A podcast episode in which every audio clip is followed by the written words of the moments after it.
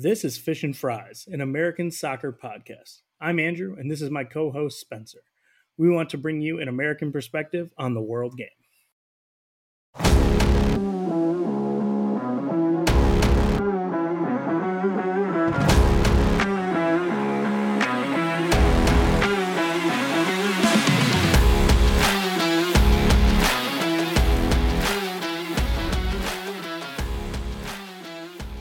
Welcome back to another episode of Fish and Fries, an American soccer podcast. I'm Andrew, joined here with the newest rivals to Wrexham AFC, one of the biggest fans of non-league football. Spencer, how you doing, buddy? How fucking just right off rip, just put me down in the Vanarama National League, man. You know what? I'm I'm doing okay, Andrew, and I we have a whole fucking fight to get into about. We have a lot to say about. Yeah, we we do, and I just want to say before we even start, I until that moment had been incredibly sympathetic to the entire Man City uh, ordeal, as as you, as it had been Chelsea for the past couple of months. But I like we uh, we have a tradition of. Uh, of starting by by putting Spencer on his heels, and I wanted to put you there. Well, I think also it's just fair for you to be sympathetic if it's uh has anything to do with like potential financial fair play allegations that might come hey. against your club. Hey, nothing yet. They already yeah. found you guys guilty twice, so hundred percent. Uh, hey, charged, charged, never guilty. Charged, never guilty. no, they found you guilty, and then they reversed it. Yeah, You've been guilty twice. Yeah, it's called an we'll appeal. Buddy, you ever heard of it? no, no, my club doesn't have to do a lot of those. You guys, hey, all I'm saying is that maybe it wouldn't be the worst idea to keep being a little sympathetic. So you just, oh, you know, I, three years I, from now, if you have a little equity in the bank for you know me to be a little nicer. I I love that you think we're gonna have anything left in the bank in about three years. Um, but uh, that's do we just do we just go right into it? Anything else just seems like kind of preamble at this point because it has been a massive week for finally not Chelsea. The fact that Chelsea is not the lead or like highest story this week is maybe the highlight of my season. um, just as a Chelsea fan and uh, a guy with a podcast is not to have to lead off here. So, um, do you want to start with the game first of the horrible frustration and then kind of get into the rest of it or, or, where do you want to go here? Yeah let's let's unpack the game first because i have probably less on that. Um, the game we are referring to was on sunday and that was city away at spurs. Uh, obviously a few weeks ago they had that crazy comeback against spurs when they played the reverse fixture. Uh, no such thing happened this time as spurs 1-0 horrible, horrible mistake by Rodri in the midfield for a giveaway that just sets uh, Højbjerg up to slide one over to Kane, and he scores. He takes over as top Tottenham goal scorer of all time over Jimmy Greaves. So good for him. But um, yeah, it was a that was the only goal, which I mean, maybe in a a little bit of a way that was a good thing for City that they played as bad as they did, and it was only a one nothing yeah. off a terrible mistake that shouldn't happen. But uh, it was a tough day for them at the office as a supporter of them. I know I was texting you throughout saying this is not good. Nothing about this looks good until about the last 20 minutes or so. They seem to start to figure it out, but just another really disjointed performance for City, man. Just um I think we're to the point where there's smoke, there's fire here of they're still just feeling out how to play kind of a different style of football than what they've had over the last few years, which is a big transition, but just one, another one of those days where nothing was working. I mean, the Norwegian meat child himself, like completely absent really in this game. Um, he he played, but I only know that because I watched, you know, because I watched the game and saw him out there not getting the ball. Um, but there was nowhere to go. They kind of just suffocated him, and you know, as, as a non as the non city fan here, watching you guys line up in a four four two without Kevin De Bruyne just really feels like a punt, right? Like it's just like I've watched you guys playing a four three three for years, right? False nine, KDB at the, the nine, and KDB's not been great late lately, right? We we've talked about that a little bit, but Well, he like started to come lining up in a form too. No, the weird I, thing to me. Right. No, we and we kind of talked about that. Like he was at the the World Cup, kind of messed with him, and we thought a lot of the Belgian players, and then he wasn't great coming out. But you're right, he'd been coming back, and then just to be like, nope, tap tactical change, right? Like I kind of expected like 10 minutes into the game to get some sort of update on the broadcast of like, oh yeah, you know, a hammy in warm-ups or something like that. You know, like I taking KDB out of the lineup just seems insane and it also didn't work. So I I don't I don't know, man. If I if I'm confused about it, you've got to be. Yeah, and answers, yeah, uh, the, the, KDB thing was strange because uh, look, uh, like full disclosure, we were talking on here. You could go back and check the receipts of a few episodes ago. I was saying this guy really was not up to snuff of what he's what we expect of him, and I felt like the last couple games he started to kind of come back into it a bit, not you know, super crazy world class, maybe best player in the world, Kevin De Bruyne, but he was playing better and better. And then it was, I was very surprised to see the lineup with no KDB in it. Um, they go Rico Lewis at left back too, which is bold. Um, the the literal like, oh, if only we had a right-footed left back, we could put into this position. Oh, João Cancelo gone for disagreeing with Pep. Rico yeah. Lewis how does it feel to be the literal new João Cancelo? Get over there on this left side, bud. yeah, and yeah, the Cancelo thing. It's, it's all just it's a weird time at City right now, man, because they're just there's some weeks where it clicks, like there's no problems, like the game against Wolves the weekend before.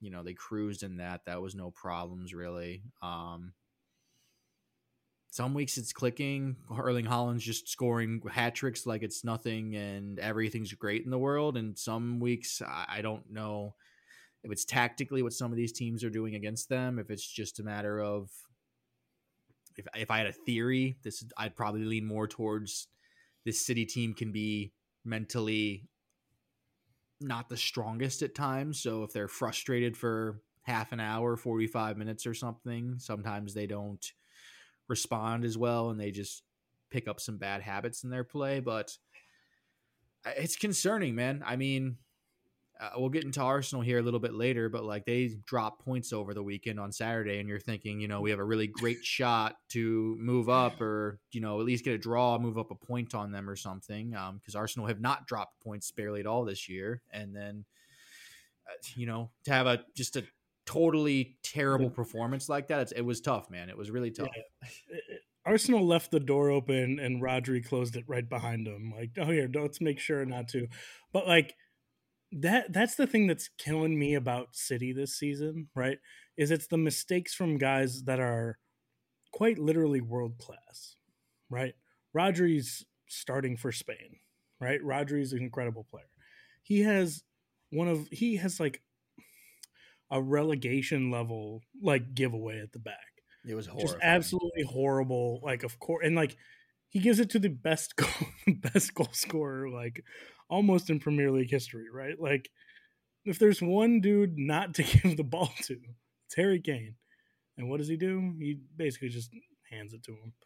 Like it was so bad. I mean, he puts Ederson in the bad position. I mean, everybody's in a bad position, but like things like that haven't happened to City, or at least they haven't happened to City in games where they couldn't fight back and get something out of it. Right? Is is how I feel about it over the last couple of years when you guys have been on this run. But you know, like watching a City game that's like back four of Walker, Ake, Akanji, Rico Lewis, and then a midfield four of Grealish, Rodri, Bernardo Silva, and Riyad Mahrez.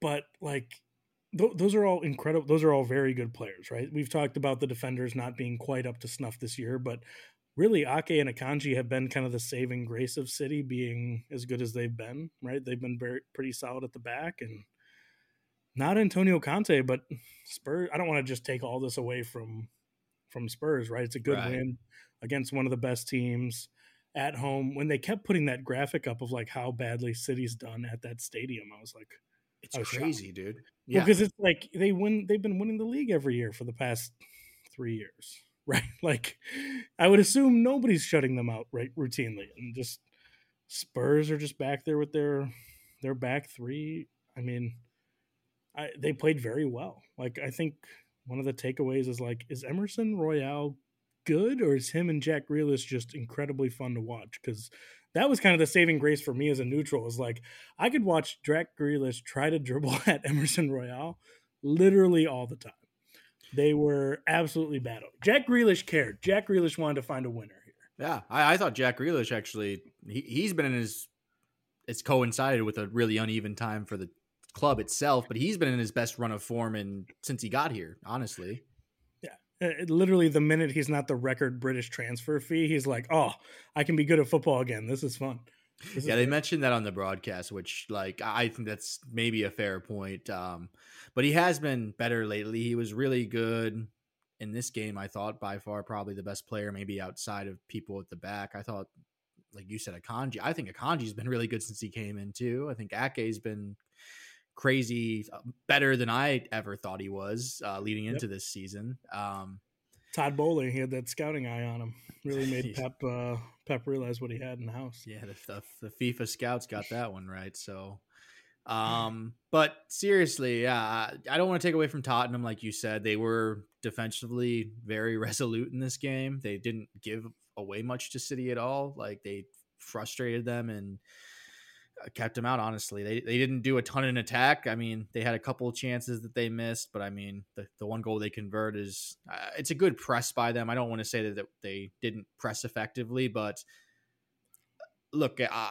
this is like you said, it's Rodri. Like he's not making that mistake normally. Like that's not a mistake he's making, even if he is getting closed down. Like he had yeah. a pass back. it's almost like he forgot that Ederson was his goalie. Like for a second, it felt like to me because he like looks back and Ederson. There's a passing lane to him, and it's tight. Like Ederson needs to probably kick it first time and just boot it down the field. But it's like, just do that. That's fine. Like if he boots it, you know, 80 yards away from the goal. Like they're not scoring. It's not it's not Mendy back there. Like it's not going to result in a Brendan Aaronson no look tap in. Like right. You can put it like you should never put your goalie in a bad spot. I, I am a firm believer of stop passing it back to the goalie sometimes. Uh, as you know, as we play together with FIFA, stop fucking around at the back is one of my one of my favorite things to say. But it's Ederson. If there's ever a goalie to like put under pressure, it's him he wants to be a defensive midfielder anyway, so he probably is just mad that Rodri didn't have the vision that he would have to just, you know, pivot, hit a diagonal ball about 60 yards right right on the Grealish's foot or something else like that. But right. To have it end up in the back of the net from Harry Kane is just like kind of an example of like of of how I feel you guys have been and you've been getting very good results, but it's like you can't get out of your own way. Eh, yeah, and I heard um somebody put it on Twitter, I believe, as like maybe we just need to reevaluate what a bad season is for City, like because you know, and not to go you or your club or anything, but like Chelsea have a bad season, you know, they're sitting in ninth. Like Liverpool have a bad season, they're sitting down in tenth or something. Whoa. Like uh, maybe Whoa. a bad. I'm just saying when you look at how City, how good City have been in the yes. league over the last yeah. five years, maybe a bad season for City is you know, finishing second and being, you know, a passive title contender? Is that a bad season maybe for but like I'm serious. I'm not even saying it as like a pompous city fan, just for how good they've been in the league. Maybe that is a bad season for them. Like that's that's kind of their, you know, their Mendoza line of not meeting expectations at this point. Well, yeah, and and and I, I know I was I was joking about you guys having because like literally you guys haven't had a bad season right? Like the lowest I feel like you guys could reasonably achieve on your own, right? Without any outside weirdness or whatever, right? Would be like a fourth or fifth place finish, right? And that's a horrible season, mm-hmm. right? Like, but it's like the minimum Pep will allow is like fourth or fifth place, right? And that, and I think that just goes to him being, you know, one of the best managers in the world, and I, I think the best manager in the world, but that's not how everybody's feeling right now, is it, buddy? No, um, no, it's not. Um, just uh, before we totally get off this and get into all the off-field stuff, we should. I, I know yeah, I shouted out, I shouted out a little bit there. Let's give Harry Kane his dues for top Tottenham goal scorer of all time. Um, if you're not familiar with this story, it is a really cool story. Like he's a guy that mm-hmm.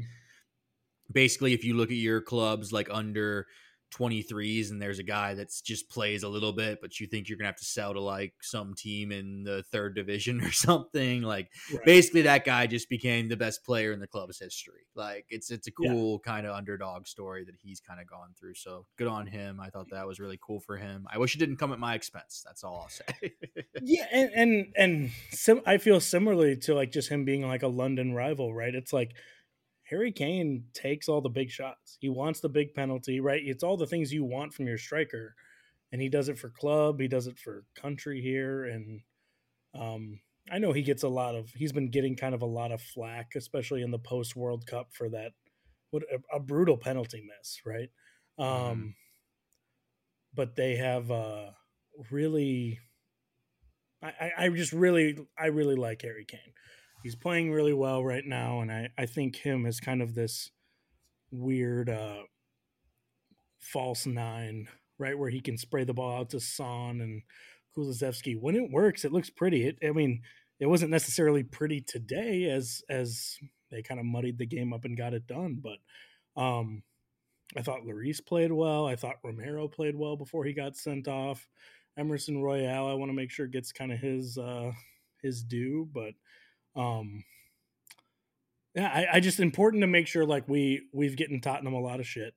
Um, they've they've deserved a lot of it um, for their confusing season, but like uh, it's a really tough place or not place to win, but it's a really tough team to hold off because I mean we kind of brought it up in the beginning, but um, the first tw- the last twenty minutes it looked like City had maybe two goals in them, right? It looked like it was going to be one of those games where City are down the whole time, and then they just turn it on kind of with the firepower there.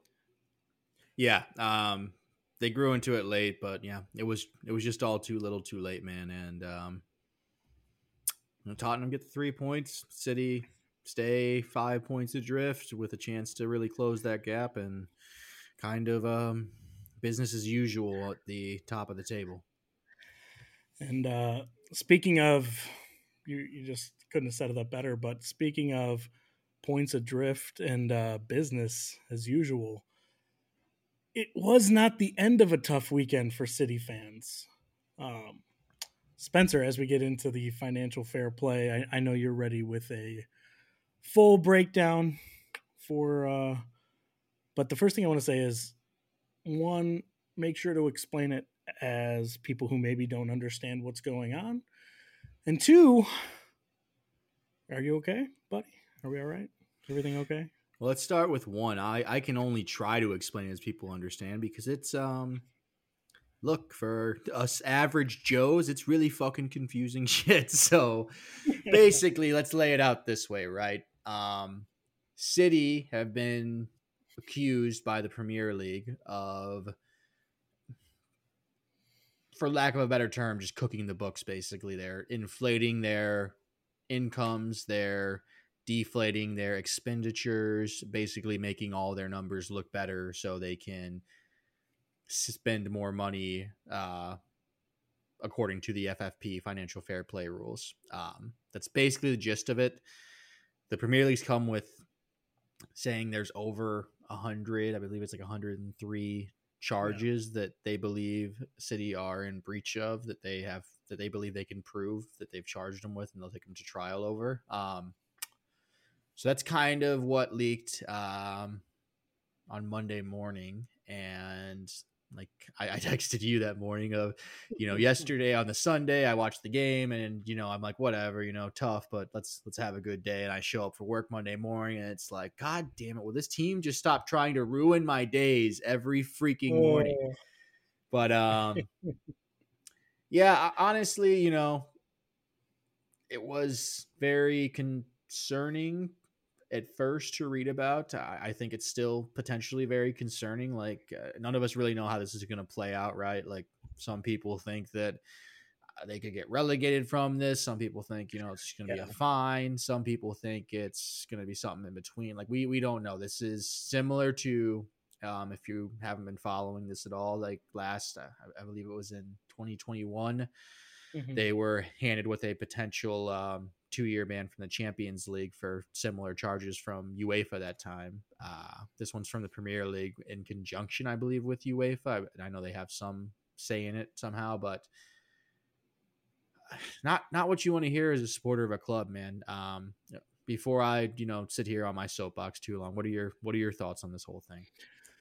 Yeah, I, I uh, actually was awake at like six o'clock in the morning when this stuff kind of uh, kind of broke. Right, as always, we we've talked before about waking up to fab tweets and stuff like that on here.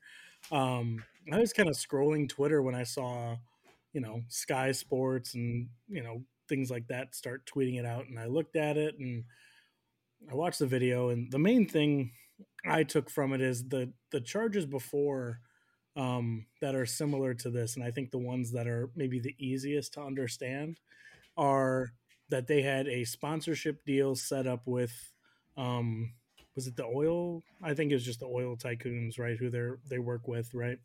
And basically, they weren't giving back they weren't giving anything for the value of their quote unquote sponsorship right they got for the for the price of just the name on the shirt or you know whatever commercials or advertising rights right they were getting just a ton of money that's how they were trying to write off the extra money coming into the club and i don't it's one of these things like okay it's clearly over my head and it worries me as a chelsea fan not because i think they're doing the same thing right? Because who knows what anybody's doing right at these big teams. Um, but it's very interesting as an impartial person just to see the one the mixed kind of reactions to it, right? Like they talk about when we just had the Juventus lost what 15 points, right? An immediate 15 point production or reduction in the league this year. That's been talked about. There's been talks about relegation or getting kicked out of the football top four, right? Pyramid, I think we saw today. Um, you guys hired a lawyer that's absolutely going to blow up your wage structure, your your precious precious wage structure here. Um, but it's one of these things that's like it's not going to be quick, right? And it could end up being nothing. It kind of is similar to just to make a cross sport reference, the um, my my favorite college basketball team, North Carolina, was hit with like an academic like scandal and that kind of thing. And basically, the the saving grace for UNC, to make a long story short, was that the NCAA was completely inept and they can't do anything. Which, if you live in this country and follow sports, you know the NCAA doesn't know what they're doing. So to me, like the first thing I look at is, do we think they actually have the cojones to carry out any of these punishments, right? The Premier League, the FA, whatever it actually comes down to in England. Do you think they would actually do something like this to set an example of City? Because that's what it comes down to. You're either going to say, slap on the wrist, pay a fine, push it under the rug, or you're going to make a big, big move on the chess piece here with long term issues, right? With long term ramifications. Yeah. So here's kind of where I fall on that, right? Um, one thing that's been speculated over the last few years is that uh, the UK government has kind of threatened the Premier League in the past of bringing in an independent regulator to like make sure these teams are all following the rules, and that's something the Premier League's really, really fought against. And yeah. so, uh, the argument that the Premier League would have in that scenario is like that they can govern themselves. They don't need the government to do all that for them. So maybe they would be apt to make an example out of somebody on something like this. I, I think I see the argument for that. I think where the problem lies is that, and you can call me naive because it's my own club, but I, I genuinely do believe that it's going to be hard to make an example out of Manchester City because kind of what you just said. They are going to Fight. red tape the fucking hell out of this. They will, like, I know in the past, uh, I believe Sheikh Mansour was quoted uh, after the UEFA investigation we referenced of saying, like, he will just pay $10 million to, like, lawyers and just. Yeah like he will just tie it up in court forever. Like I, I, we know he'll do this. Like we got through the the appeal process before in that one. Um, so I think that they maybe very well would like to make an example out of City, but I think I'm falling on the side of that's going to be really difficult to do. That's it's not like this is Leicester City or something, which you know no shots at them, but a team with just not the entire not, not wealth, the financial strength. I mean, the entire wealth, financial right. strength of an entire country behind them. Yeah, right, so. exactly, and that that's that's kind of what I'm getting at here is like because to to just draw another parallel line between that and North Carolina. North Carolina just threw lawyers at him and tied it up and said, "You guys can't prove anything." Right? Deny everything, make nice terse kind of statements like I paid I paid very close attention to the UNC thing just because I'm a big fan of North Carolina basketball. And when I read the statement that uh yeah, that city put out, right? It's kind of a short, terse, like, yep, we see him. We don't agree with any of this, and we are not backing down. Mm-hmm. I was like, that is perfect. Like that is right from the how do you deal with this playbook, right? You see, yep, we saw him and we're coming for you. We're not we're not doing any of this. Um I don't know. Like it's it's also just one of those things to me of like that rings very true of everyone online is very quick to try to dance on the grave and it's like oh, like yeah, there's a lot of dancing right now. There's a lot of dancing and it's like I know City are like new blood, right? So I know I, I get why everybody hates them. I get why everybody hates Chelsea, right? Very we're we're the two easiest targets in the Premier League, right? Newcastle hasn't won enough yet to even just be in that, you know, to be in that that kind of nouveau riche type of uh um new money club. Thank you. Yeah, the club there, right? Um but but they could be if they could just win one FA Cup this week on whoa, whoa, whoa! Just slow, slow them down. They're they're in Carabao territories. I, I, well, I'm I'm doing a bit that we were making fun of the other day, mm. but like, um, to be serious, there, it's just like they, you never know what your club's doing, right? Like the two teams that were the two one that I remember, anyways, that are like being watched by financial fair play right now in the in the Premier League are Chelsea and Nottingham Forest those are two teams operating on different ends of the financial scale, right? You can be cooking the books at any of these teams, and you don't sure. really want them looking into your Premier League, right? And trying to take you down. So just just be careful. You never know. You never want to have that tweet out there that's like, "My club would never do this." Old tweets will be exposed. For sure, yeah, and I think you know we're we're running long on this, so just to kind of wrap up my thoughts. Like, look, I'm a big believer in where there's smoke, there's fire, and I don't think that I don't put it past City's ownership, right, to have very quite possibly have done these things. Like, I'm not going to sit here like a oh, complete oh, yeah. homer. I'm not sitting here, like, but I, I, don't want people to take away no, from this no, no. just that, that's a, a good point. It's like, right? Did this happen? Pro- probably. It probably yeah. did. It probably did. But I think I do fall more in line with kind of what you were just saying. Of I think a lot of this shit maybe not to cities level, but like a lot of this shit goes on in a lot of places. Um, you know, I think this is a good time to throw in, like we were just talking before you got on. There's a report today that Manchester United might get bought by the, you know, a Qatari equivalent of what um, owns yeah. Man City right now, and like, uh, what does that look like? Like, I think there is a lot of um, like stock, like a lot of um, what's the word I'm looking for?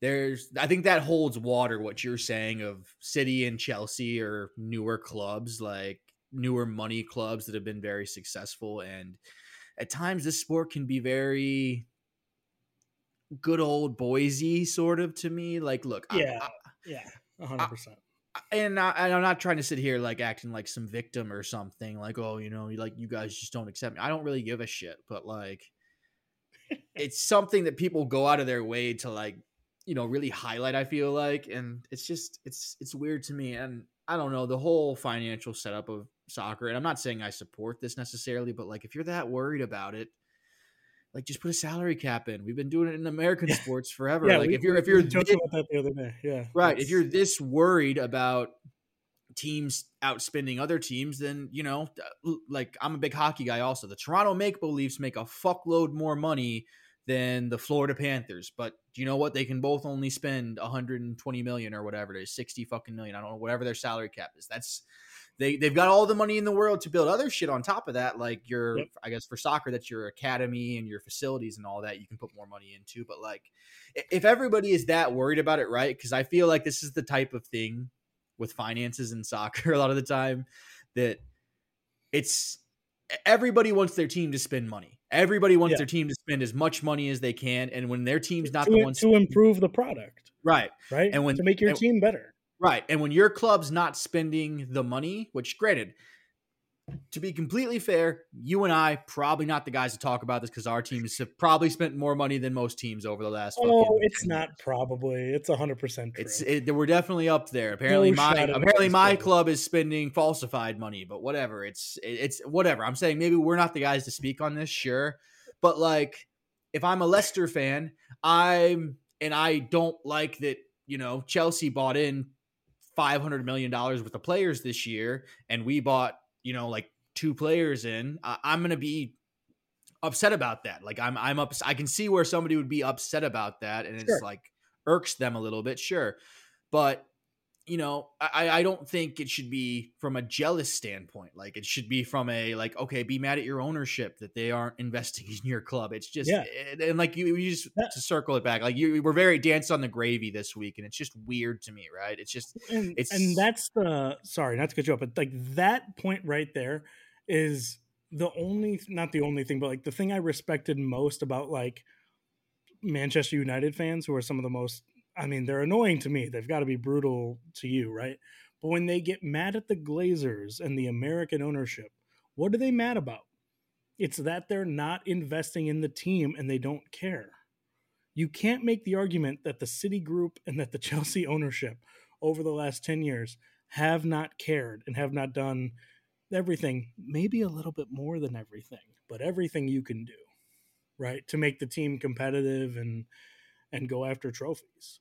Um, if you want the moral high ground, you can you can support a team. You know what I mean? Like you can support Leicester, you can support another team, right? That's mm. fine. But like this type of bending the rules and doing everything we can, right? Trying to find loopholes is not a bad thing in American sports. Mm-hmm. Right? And I know we take an American attitude to to soccer and British British coverage at the TV is mostly about trying to find the moral high ground and then also occasionally talking about goals. Um, but like this is a very serious thing. I don't know how far they can kind of push it to be like the punishment, right? Specifically for for Manchester City here, but um it's absolutely going to be something we talk about a ton going forward not just because it's Spencer's team, but because this is potentially something that can kind of shape the outline of soccer here as we go yeah. forward on, on, a world scale. Like, I mean, it's seismic. Bar- Barcelona is Barcelona is afraid of La Liga, right? Right now, Chelsea, City, any of these teams are not afraid of the EPL. They're not, right? They've been doing what they want for a long time. So, you know, it's good to see like Barcelona get reined in and be financially responsible. It's it's you know, quote unquote good to see Juventus pay for what they've been doing, right? But like that's where this is headed. Right? It's less about the sport and more about the finances of the sport, which are important, but that's where this is going. For sure. And like you said, we're um we're going to stay on top of this obviously it's very important to a lot of people, but you know, I'm a supporter of the club, so I'm very going to be locked into it. So I'm sure it's not the last uh, we'll be talking about on here. Uh, we'll keep following that one, but let's just circle back to the game actually this week, and we referenced actual that, soccer, the thing that we love. Yeah, not and I. I, I did not, not start. much I love more than waking up early and watching Sean Dyche get the absolute best of Mikel Arteta and Everton. One yeah. nil, a big James Tarkowski header.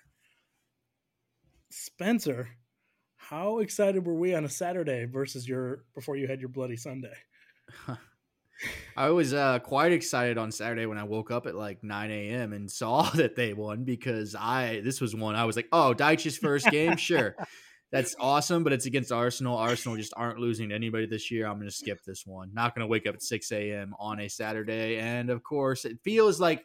Does it not feel like every time you don't wake up at 6 a.m. for a game, it's one of the either bigger shocks or Oh, bigger No, results it's- or better games of the entire week. It, it always goes that way. But if I wake up for, I don't know, Leicester versus Crystal Palace It's, at uh, 6 Chelsea a.m. Liverpool. Chelsea Liverpool. Nil nil, you, yeah. you should wake up for. Most boring thing you've ever seen. Arsenal, the team who's been walking away with the league, you know, for months now, and Everton, the team who's been doing the opposite of walking away with the league, sprinting towards relegation for the past five months, and you wouldn't have known it. It wasn't just a sneaky win, man. It was a very good Everton performance and win. Like they outplayed Arsenal. I thought they deserved it. I No thought it was the done- fair no result. one has done that this season. right. Manchester United beat them, but nobody's really outplayed them. Right. Manchester United very well could have lost that game. Yeah. That was a very That was a great close game. That was a great yeah. game. That was so much fun.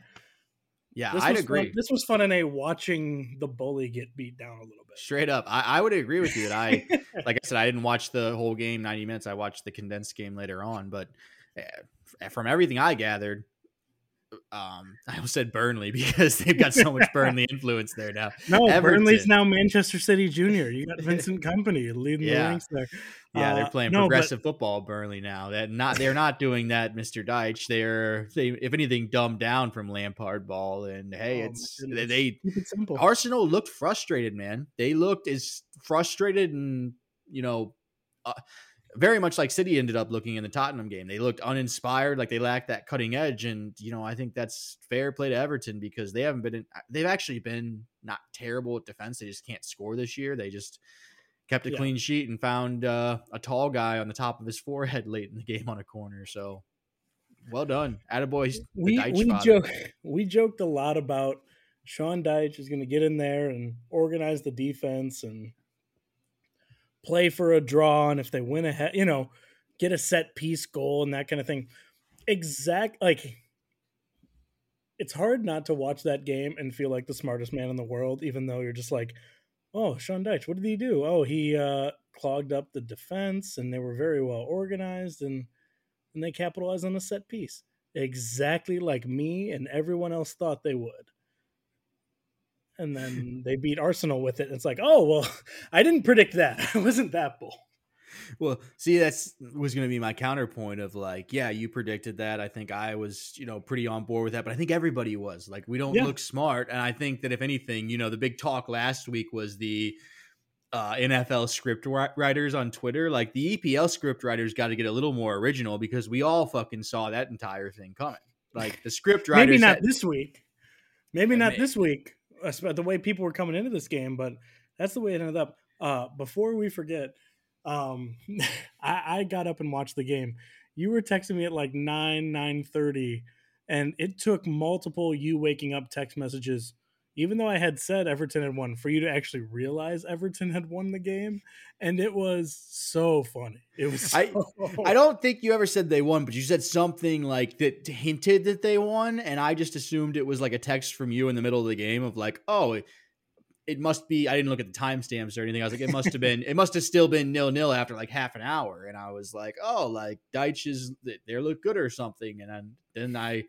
You know, did that slept in, look at the results thing, and I had to like do the eye rub a few times of like, wait a fucking minute, that says one 0 at Everton. No, to to rebut you, it says the exact text is I'm ready for all the Arsenal didn't do enough at the deadline. Is Arteta in trouble narrative shift? Please beat Tottenham on Sunday so we can focus on that.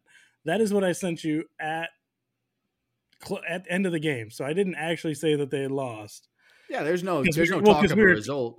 No, I know, but then in all caps, your response is Everton beat Arsenal. Like we'd been having a football conversation for like an hour at that point, and it took you a while to actually realize. Right. It was just Well, one of my. I think it favorite, one of my favorite things is Everton beat Arsenal. Five question marks. like, I think that was the thing, right? Is you sent that text, and I was like, the fuck does he mean by that? Like half asleep still. Like, what the fuck does that mean? Like, are we just laughing at Arsenal to laugh at Arsenal? And I was like, played Everton, which, which does like, happen. No, no way they lost, right? And then uh, holy shit, okay, they did. But like, honestly, um, to unpack it, just the game itself a little more. Um, uh, look, if if Everton are able to do that against good teams and get a few more results this year, they they might be okay. I think we both were on side of saying Dyche was probably the better appointment for them to just get a guy yeah. who can shut it down and they can pick up some points. Um, we'll, we'll see. Kind of the thing at Burnley was they would pick up some of these results sometimes, and then against you know mid to lower table teams that you know aren't going to try to dictate possession the entire time. They struggled a bit more, so we'll see. Um, they're not by any means safe or anything yet, but it's a huge first result under him um, yeah. for Arsenal. I don't worry too much about them, except for you know maybe it's two straight games they haven't scored. One in the cup against City, one now against Everton away. Um, I'm not worried about it yet, but you know maybe just maybe they find they haven't they haven't had a bad run of form all year, right? This is the worst, right. uh, objectively, unobjectively, the worst, objectively, objectively, the worst run of form that they've had the entire year. So maybe go. English is hard sometimes, but um, it's been their worst run of form of the year. So you know, maybe we'll see. It's two's not a you know slump to me. I think it was if you get to three, then you know maybe next week we're asking more questions. Um, yeah. So we'll see. But uh I know we've been talking a lot about Dyche and Tarkowski had the big header there, but they looked really you know well organized at the back. All the things we're saying about. I want to give a shout out to Dwight McNeil, who we've talked about multiple times. Like he also just needed, he just needed Dyche to come home. He just needed Dyche to come home. He's best at being creative when there's no creativity allowed. That's what he's best at doing because he he had the assist on the on the set piece there, but um, I thought he played well. And then a guy I've always kind of liked, but then he went to Everton, so I was like, oh, maybe maybe not. Amadou Onana was having a ton of fun running in this midfield for for Everton, which also they went to a four five one. So I like that Dyche stepped away from football and it's like there's a neg- there's a more negative formation than the four two four four two. Oh my goodness, watch this. Four, five, one coming at you. But like late in the game, Onana's like running down balls, like looks like a free, pumping up the crowd. Like had to be just the best day for Everton. For like, sure. Especially in such a horrible, the horrible best day they've had. of their Pickford, season so far. Pick, Pickford got to pick up when I think he's the best at um, is a taking too long to take a goal kick, a yellow card. Everton or yeah, Everton and Jordan Pickford is the world's best at the time wasting yellow card from a goal kick. No one exaggerates time with a goal kick like he does. He's world class, and he got to show at least that part of his world class game today. Um, but I mean, yeah, you look at the Arsenal team that they they rolled out there. It's Ben White, Gabriel, Saliba, Zinchenko, Partey, Odegaard, Xhaka, Saka, Martinelli, Nketiah. Like there's no excuses in that lineup. No. They didn't rotate. You know what I mean? Like it would have been easy, like, all right, let's get Tomiyasu in there. Let's get Fabio Vieira some time. Maybe Trossard starts. Like they got Everton got the full brunt of Arsenal and just basically set them down. Yeah. It's just very, very impressive. I, would say look good doing it, but it was completely negative and turgid football. But still, which like, is as good as they can look. That is beautiful. It's, it's beauty is in the eye of the beholder. And Sean Dyche thought it was the beautiful game. Yeah, he had to it's change like, pants at halftime what... if that's the case. he thought it was way too beautiful. oh man, but no, great. Like a, a really just a fun a fun atmosphere, a fun a fun game there. The really the best the, the, best atmosphere there's been at you know Goodison Park all year low, been, low low bar, but yes, it's been a uh, cauldron for the wrong type of reason reasons this year. But um, that new manager bounce really paid off for them. And yeah. speaking of new manager bounces, man, um, not all good news here from the weekend for. Uh, for managers. Um, it turns out three, you know, three is the magic number of um, Americans you can have leading and playing on one Premier League squad as Jesse got his marching orders on was it Monday? Oh man, how long have you had that one in the chamber? I just thought of it. I'm not even kidding. Just, I read Jesse Marsch and I went, "Yep, there's no other way to say that, is there?" Um, but no, they they uh they were the other game there on on Sunday morning before the Spurs City game and just did not look good. Adams was the only American who started. Um, but kind of that that fun loving like fun free pressing football we've loved from Leeds, right? Made them a very, you know, a fun team to watch. This was not this was not it. This was a tough game. I disagree slightly only in that in the first half they were pretty good. And Keylor Navas, who didn't get man of the match, uh, Keylor yeah. Navas, CONCACAF legend. Somebody I saw an argument like earlier, just complete quick side note. Like Keylor Navas might be like go down as the best player in the history of CONCACAF. like seriously. Ooh, but great argument. Are we just talking about like club football? I mean, because club football helps him more than it helps like Anybody, a Timmy. Howard, right? Yeah, because that'd be the other discussion for like best goalkeeper, right? Because I think the best player from CONCACAF is going to be a goalkeeper no matter where you want to have it. But I love that it's like the Mount Rushmore of goalkeeping in CONCACAF is like so much better than the rest of like the positional Mount Rushmores, right? Tim Howard, Keylor Navas, Ochoa, and then whoever else you want to throw up there is like, you know, incredible. I mean, for like for like all time Concacaf, like Hugo Sanchez obviously would have to be up there, but like you know, you know Tip Meola, right? Uh, without yeah. getting into the real nitty gritty of it, like right, it's it's it, yeah. This is Keylor Navas is absolutely he's, he's, up, he's in the conversation, right? But he was uh he was man of the match in this in this game, and he was really good in the first half. He made a few huge saves. Now now the second half terrible. Leeds. Uh, I I saw the entire second it half. Fell, it they, completely fell apart. It was they they had possession, but it was like it was like watching Manchester City on a bad day lately. Of just they're passing the ball. There's nothing happening though. It's just passing to pass. And there's no final result. There doesn't feel like there's a final result. There's no cutting edge or anything. And I think that when you look back on Jesse Marsch's tenure now at Leeds, that's kind of been the story of it is like sometimes they play really fun good football but sometimes they just uh, they their their xg is consistently higher than their goal total they put up on the day.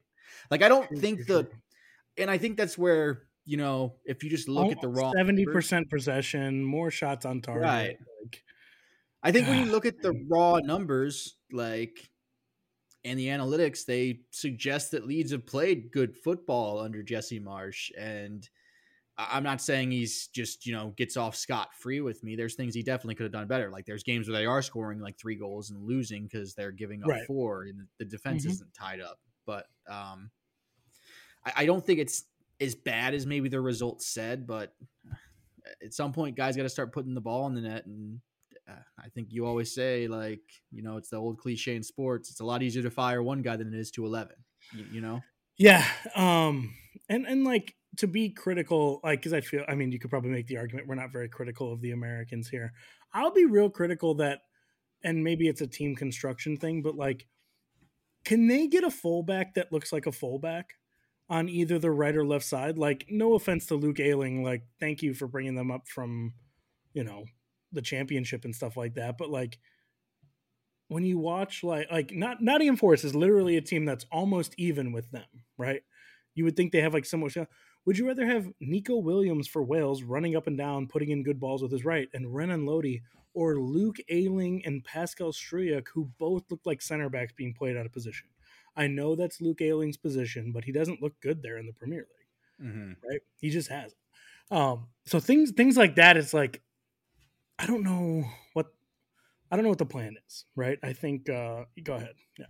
Well, I was just going to say that I think that I I completely agree for one um that the fullbacks haven't been good. They they haven't been that good just out why they were they're very central. Like that's one thing I do notice under Marsch and I don't know if that's you know, I, I'm not going to sit here and act like I watched him coach at Leipzig or Salzburg week in and week out. So I don't know if those teams played the same way, but they played very central at Leeds. Like they weren't putting the ball out wide that much. They were trying to get it into the middle of mm-hmm. the park where their better players are.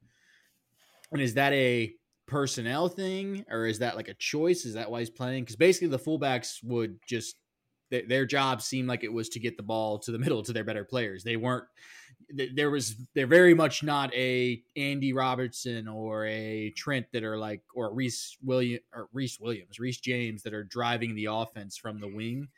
They're um just getting it into the midfields. But I, I would say to be critical of Marsch, like, you know, he, he hasn't only been there for you know, up like a couple months. Like he had a summer window, he had this winter window right. to bring in some yeah. new fullbacks. They they they obviously like he's obviously had a very big role in building that team. He's just bringing in a conveyor belt of Americans, and it felt like at times. But you know, if if you wanted to get an American, like uh, somebody like Sergiño Dest might have been really good on that team, you know? Like that might have right. really helped them to have provide, a creative fullback. Provide some width, have some overlap in the attack because it gets so bogged down centrally. Mm-hmm. And they and like when that works for them, it works very well. They score a lot of goals and it, and it looks good, right?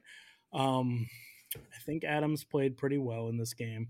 Um the guy I got to say like Brennan Johnson is who scored for Nottingham Forest before we just talk about Leeds the whole time. Brennan Johnson, if you're currently renting an apartment in Nottingham Forest, I would maybe not renew that lease because I think clubs are coming for you, buddy. Um, I think really he's a very he's a very good player, and you know I actually hope he like sticks around and and continues to be a good player for Nottingham Forest. But like, just has looked really good. The guy who's impressed me the most as just like a you know how you watch somebody and you're just immediately like, oh, I think that guy's pretty good. Is this Wilfried Nato? G N O Noto, yeah. Yeah, Noto. Thank you. I can never say his name right. But like you watch that dude play and it's just like oh this whole thing could run through you. Mm-hmm. right? Like he's always on the ball. He's always making these dynamic runs. Dude is 19 years old yeah. and playing very well. Like i i, I watched most of this game and i was just like i think you just get like a little crush on a player. You're like uh it would be silly for chelsea to buy another winger right? I mean you know as you just selfishly want you know good players on your team right? But i and a team with you know Jack Harrison, Louis uh. I can never say his name either. Sinistestra, um, Summerville, like to really stand out as that kind of like impactful, fast winger is is good. I I, I think he's been very good for him. Um, but yeah, tough day for Marsch. Nottingham Forest. It's a big win for them. That's a huge win for Nottingham Forest, man. Yeah, I I mean they're getting to the point where uh, look, it's a, it's a complete dogfight at the bottom, but I mean they are six points clear of the drop now, Forest that is. So, right, uh, good on them. I mean, if, you know, what what are we realistically thinking? They're trying to get to thirty eight ish points or so. Um, you only need fourteen more now. I, I they're and you might need less than that because just everybody's beating each other up at the bottom of the table. It feels like yeah. so. For Leeds, I mean they're I mean, they're even on points with um, Everton now. So, look, like I said, I, I think that it hasn't been maybe as bad as it's been suggested under Marsch, but, uh, but they can't they, go down the way are. they've spent. But yeah. there they are, right? right. They don't have the luxury of letting this play out and seeing if it solves itself. Like that's just when you're when you're being threatened with the financial, you know, differences between going down and staying up. Um, they don't have that luxury to give anybody time to try to see if this works out or not. So they're no, they're going for that same thing with a new manager bounce of some sorts. And and Leeds going down, I, I would really actually hate to see that just because it's been they've been such a fun team to have in the Premier League, right? Like, um, even if they kind of go away from this uber attacking, pressing kind of um formation, right, with the new guy, right? We don't we don't know who that's going to be yet. We don't know how they're going to play. Um, but it's they're a very fun team to have up, right? Mm-hmm. I, I, would I would hate to see Leeds go down, and I think Nottingham Forest is kind of playing themselves into that role with me too. Like, I don't want to see Nottingham Forest go down. I'm up for yeah. these plucky, you know, win a game when you need it, and they've proven to be a tough customer, a tough out this year. Right, and They're these were the money to do so. So right, and these were like the two teams. Uh, look, we're not Premier League historians by any means, but like these were the two teams that were down in the championship a couple years ago that were like big, big historical they're big clubs. clubs. Yeah. yeah. Um, so it's just for that sake too. Like I agree with you. I want them both to stay up. So I, I can't necessarily blame Leeds for sacking Marsch. But um, just really quick No. before we get off this game and move on to some other you know disasters with teams because there was no shortage of them this week. Well, just let's quickly have the Jesse Marsch USMNT Oh, uh, sure. little little powwow thing here. Like, what are your thoughts on that? Because like uh, we you know we're always in that USMNT only uh, space on Twitter looking around, and they posted one of like, "Do you want Jesse Marsch to be the next manager?" That motherfucking tweet blew up. It's got like a thousand replies Oh, yeah. on it, and I don't think any of them sequentially say the same thing. I, there are people that are just I'm literally reading through it, and there's people that I saw like four in a row that was absolutely, and the next one was absolutely not. and then it's the same thing, absolutely, absolutely not. It's hot It's- button right now. Where do you fall on this, man? Well, I the one that had me laughing was it was a poll, right? And there were three options. Who do you want as the USMNT coach? Jesse Marsch, Greg Berhalter, or Anthony Hopkins, or whatever that dude's name was from the January window. And I was like, well, if those are the three options, yeah, Jesse Yeah. Marsch all day. I clicked it, right? i will participate in your little Twitter poll if you were going to give me three horrible options and one of them is very obvious. But um, my my answer is like if I if I want him as my coach, I don't want him as my coach right now. Right? Give me some time. Give Jesse some time away. Right? If in June we still think this is the best idea for everyone, or if we can't get you know a, a Mourinho, right? Like we keep bringing up, or even just like a Bielsa, right? I would rather have a Bielsa than a Marsch, right? I'd rather have somebody not in. I think if there's ever a time to not get somebody familiar with U.S. soccer, it's right now, right? If there's ever a time to look elsewhere and kind of expand our horizons a little bit as a country, the the former players, the former coaches are, are leaving a bad taste in our mouth. Mhm. So we need. I, I need some time. As much as I would love to have like the coaching thing figured out, if it's going to be Jesse Marsch, I need somebody to actually have the job above him to make that decision. Mhm. And I don't know if he has any relatives that are currently looking for employment. I think it might just be Jesse, but you know, maybe they hire his brother or cousin to, you know, run US soccer. Then I think he's got a great shot. Definitely got shot, he's the number one clear cut chance candidate. Here's uh where I kind of fall on it, right? I, I want to start with A. I'm not at all convinced that he necessarily wants to transition to a national team manager. Like I think he could still I think there was enough there for him to quite possibly maybe not, you know, immediately because there's most jobs are filled right now in European soccer, but in the summertime, like he could very well get another job. So Mm-hmm. I think that a we don't even know that, but um, I, I think I agree with you. I would like to swing for the fences a little bit more, get a somebody a little bit bigger, um, somebody better, and if that's the case, like if it does work out that way, and Jesse Marsch maybe doesn't have a job to the summertime anyway, and you spend three months trying to bring in somebody bigger, and none of those are working out, I think he's by all means a, a great, great backup plan, right? And Yeah. I think I think the other thing you have to tackle with this, right, is outside of like Klinsmann, the U.S. has always put American born, I mean, maybe in the fucking fifties or something, but they've always put American born managers in charge of this team. If, if that's the if that's like a rule, uh, like, look, I don't a I don't agree with the rule. Let's put that out there first. That rule Yeah. fucking sucks. But if that's the rule and U.S. soccer will not bend on it, he's the best candidate for the job. I mean, Absolutely. you're s- then if, Which- if that's if, if you're gonna if, if we're hitching our if we're hitching ourselves to that horse that it has to be an American, then yeah, throw all the money in the world at him because he's the best option you're gonna get in American soccer. Period. Right now. Yeah, but you, you saying that actually just pissed me off because it's like, oh, so and, and I, I love our women's team. I will watch you know, I will watch our women's team, right? I have a you want to talk Mal Pugh now Swanson? I'm ready. We got talk, we can do it. Right. I, I watch the US women's team. but we will go outside of America to get their current coach, Andron- Andronovsky, if I'm saying that right. All right. And our probably our best coach, Pia Sundhagen, not a not an American, right? So yeah, so we'll go outside for that, but we won't go outside for for this group. Like, go get the best. Just go get the best coach. What are we talking about? Yeah, I- and I think in, their, play their style. Go get the best coach. Right. And maybe the counter argument to that would be that the U.S. women are consistently one of the best teams in the world. So, uh, which I, I, Can, I'm can not attract a better. Yeah, can attract right. a better. I'm- right. And I'm just playing devil's advocate here, though, that maybe it's even a thing of like, hey, they're clearly the best in the world. They've outgrown any, you know, American female manager at the time or whatever. Sure. Like, whatever. If that's the argument. I think this is quite possibly the, the four most important years in the history of U.S. soccer leading up to a World Cup at home. Like, and having players at the level you do right now, like, this is.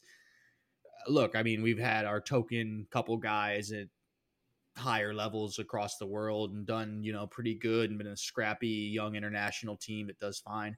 Like we have technical quality like we've never ever had before. And like like the other day we're you and I are sitting here having a discussion of like this like the Taylor Booth thing. Like we just Right, have a yeah. guy and like you're which is completely fair, like not to throw any sh- like you know strays at No, Utrecht, yeah. but like we're like, is that a really like that high of a level to be doing it in the Eredivisie? Like fucking ten years ago, if we had a guy that was like one of the best players on his team and a like upper half of the table Eredivisie team, we'd be like touting this guy as the next like chosen one to our team. So Absolutely. Yeah. I, I think it's an extremely important next four years for this team. So if you ever were gonna break your, if it is a rule, break that rule. It is break the, time. rule, break the bank, whatever. It's Everything. time, man. Yeah, it- and and like our stock has crucial. not. It's weird because with our player pool, our stock has never been higher. With our organizational strength, our stock has never been lower. Not never been, but you know what I mean. Like right now, there's nothing. There's nobody even make that call. Right in in the U.S. soccer house. So before we get really just down, I mean, we've been in the mud and everything here, but like speaking of in the mud, Liverpool. Oof. Wolves. 3 nil Wolves.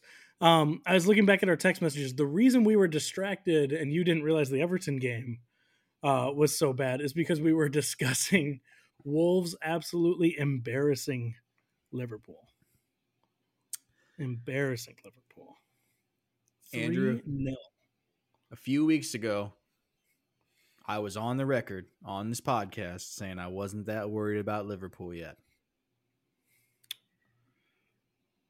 I am officially moving Uh-oh. myself from level green to what's next yellow. I'm at least going up to level yellow now because my uh my antlers, my ears are definitely perking up or whatever right now because this is Because you want Klopp to coach the U.S. men's national team. I Oh, got you. Don't oh, oh, don't tease me. Don't tease me. But seriously, um, it's getting concerning now, right? And I think that the more that it goes bad, the more things that kind of come out from behind the scenes a bit more at Liverpool that make you worry a bit more, right? Like yeah, when mm-hmm. you look at and I'll, I'll circle back to Wolves, I promise, because there's nice things to say about Wolves from this game. But like when I look at Liverpool specifically, like more and more comes out about they've changed a lot of their like backroom analytical staff. They've moved on and stuff, and then you look at their signings they bought in since they kind of moved on, and you're like,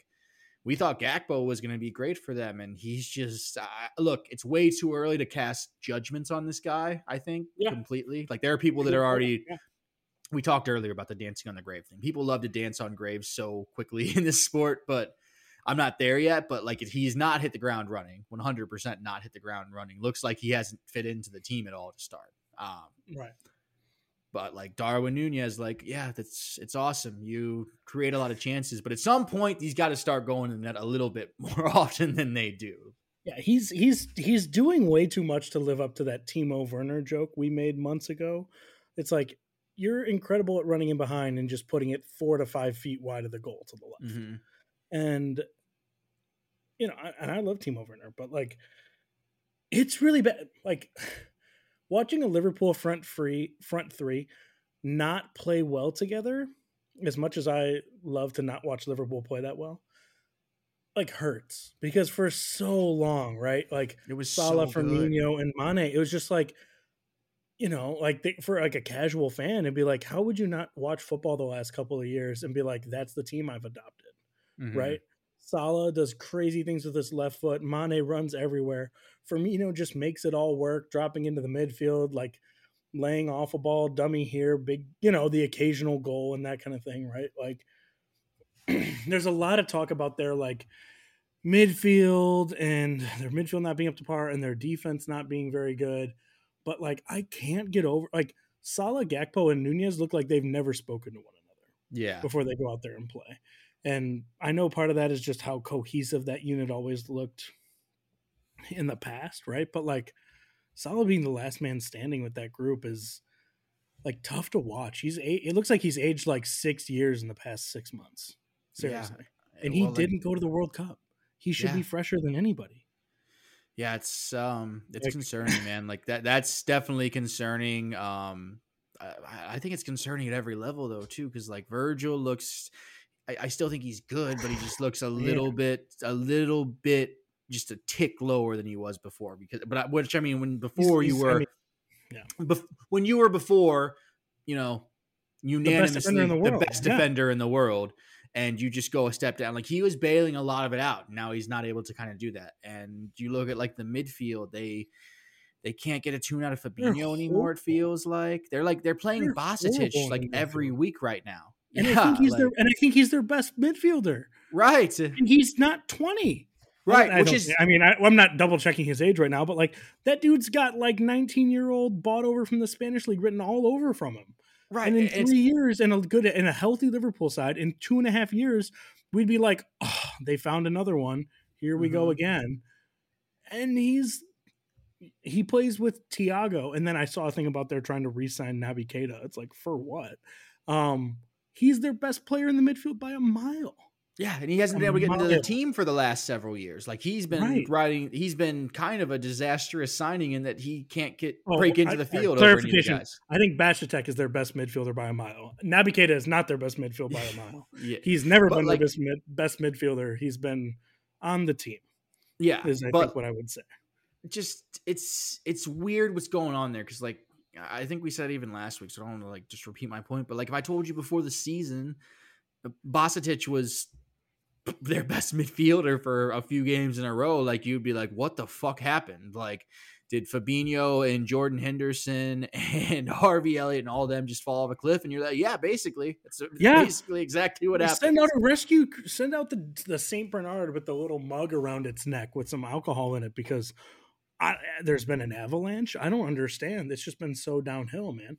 Um, like getting completely bossed in the game of guys that like they should have bought with Ruben Neves and Matheus Nunes, and then coming in with uh with João Moutinho too, just completely playing those guys off the pitch in the midfield is like a little heartwarming because Liverpool's been such a tough team to watch be so good over the last couple of years, but it's getting like you were you're going from not worried to worried.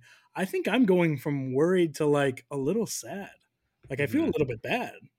And we're one sp- we're one point ahead of them, but at least Chelsea did something. This is they're running it back and you know, like for years there was a lot made about Curtis Jones and Harvey Elliott and they're going to come in and energize this team. They're not even starting. They can't even they're in a weird spot where Bajcetic's better than those guys and Naby Keita and Thiago are still here, so you feel like you should play them, but I don't know, man. That like if you watch that last goal that I think it's Neves, right, just runs through. Liverpool's running in molasses. right? Yeah. Robertson plays a bad ball, which Andy Robertson and Trent Alexander Arnold, you guys are supposed to be the best part of this team, right? Like you guys are supposed to be the big dependable things, and I didn't see Trent do much. Maybe I'm missing something, but Robertson had the bad back pass, and then like Ruben Neves, if he's outrunning you, you're not running. He's not quite in Jorginho territory, but like you should be able to run down Ruben Neves. You should. Yeah. Yeah. That's just that the truth. a rare soiree into the uh, attack, deep into the attacking box and attacking run by Neves. But yeah, I'm with you. Liverpool look just, Uh, which maybe you know to be fair, it's later and it's two nothing at that point. Maybe they're just mentally defeated. But right. even that's in itself is an indictment of Liverpool if that's the case, because this is a team that never say die, fight, never say die. Run. This is a run, team that I, I, run. I right run. Liverpool's I, not running. Liverpool's not running. Right. I don't know how to say that. Like Liverpool's not. It sounds pressing. wrong when you say it. Yeah, it's yeah. It sounds like I didn't watch the game. Oh, yeah. Liverpool didn't run hard. It's like yeah, they did. It's like no, Klopp's like literally like visibly not getting stuff out of these guys. Right. Visibly, I can see yeah. it, and I'm worse at knowing soccer than he is. Like I would, I think so. I, I think that's a fair assumption. But um, Thanks, yeah, as far as as far as like managers, just to give Wolves a little more praise here, yeah, let's do that. Make it all let's thing. Like they Wolves have been really good under Lopetegui since he's come in, man. And it seems yeah. like I think that there was a lot of like it's something we didn't think about, right? Because we talked about when we came back from the World Cup how we just had completely forgotten that they put him in you got to think about this way outside of like Ruben Neves um, and maybe some other random Portuguese player that I'm not thinking of. Not many players from this team went to the World Cup, so um, I'm sure he, I sure I'm sure they let him go on holiday and stuff. But even then, Lopetegui had time before, like while right. this tournament was going yeah. on, to kind of groom these guys, and they've been a different team since this World Cup came. Unfortunately, I'm still waiting for that invoice to come. It still has not shown up in the mail. I don't know if that's something between the um, like the UK to the US postal service type of thing. I, sure. I, I I tried to call a number. I just got put on hold at Wolves when I called them. So if you guys are listening, I'd really like for you to figure that out because it still rings true that you guys didn't start playing good until I fucking chewed you out on this platform. So whenever that invoice shows up, that'd be awesome. I just would like my cut. That's all. Thank you. I I think the only thing more impressive than, you know, you taking 100% credit for this Wolves revival is you know, we should have thought Portugal wasn't going to do well in the World Cup when even Wolves were like, we've got to get rid of most of these Portuguese players, man. they all don't care and don't try hard. Like, we can keep Ruben Neves and the goalie, but like, we've got to get 30 of these guys out of here because it was all Portuguese before. But like, oh, man, like, bringing in like, talk about a team that is playing a team is Wolves is playing against a team that didn't do anything at the deadline, didn't make any major moves, sat there and said, We're good. Wolves did a ton at the deadline, man. Wolves made a ton of big moves in January. Sarabia, move at the deadline. Cunha, move in January. Like, uh, Matheus Nunes, I think, came over in January too. I think, and wasn't Craig Dawson as well? Wasn't that his debut and he scored on it too? Yeah. Like them having the the gall to make a move and stick with it and make big plays when they part of your issue with them before was they have talent, right? They've got Traore, Raul Jimenez, Moutinho, Daniel Podence, Johnny, Nathan. Like they've got dudes on the bench. They went out and got more dudes, and they're playing really well right now. Maybe it's down to like you said that they were, you know, casting aside guys from Portugal. They were like, well, this Portuguese thing worked really well for us in the past. So what if we got players from the country that borders Portugal and Spain.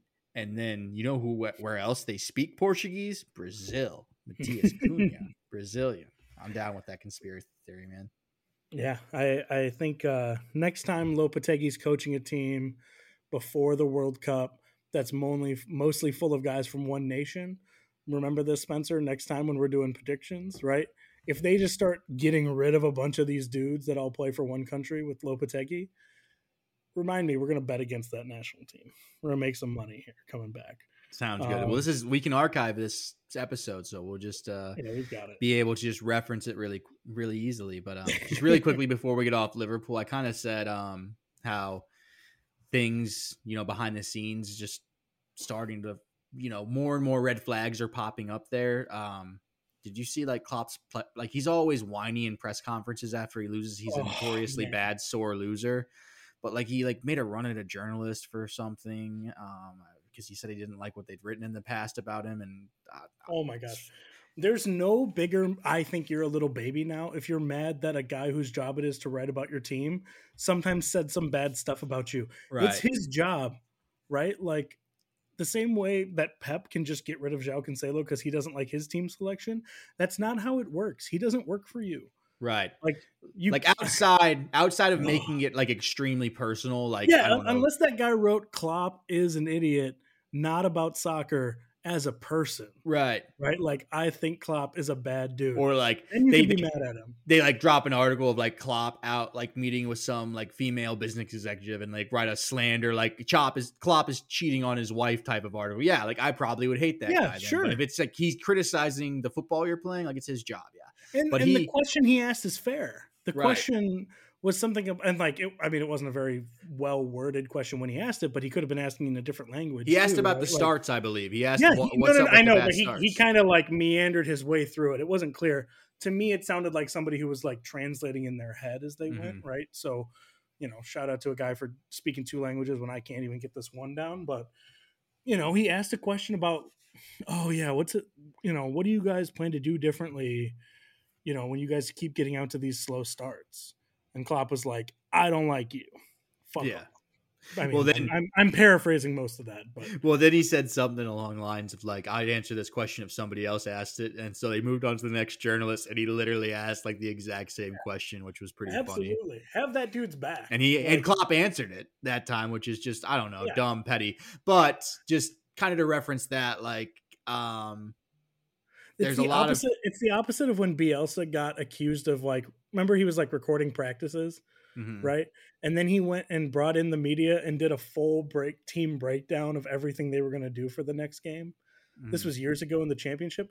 That's that's how you deal with doing something bad in the media. Not this like I'm better than you. I'm Klopp. It's like you're bet you're only better than half the teams in the league, Jurgen. I don't want to hear it from you, man. right, Like but you don't get to yeah. be better than us all when it's going well and then treat journalists like crap when it's not.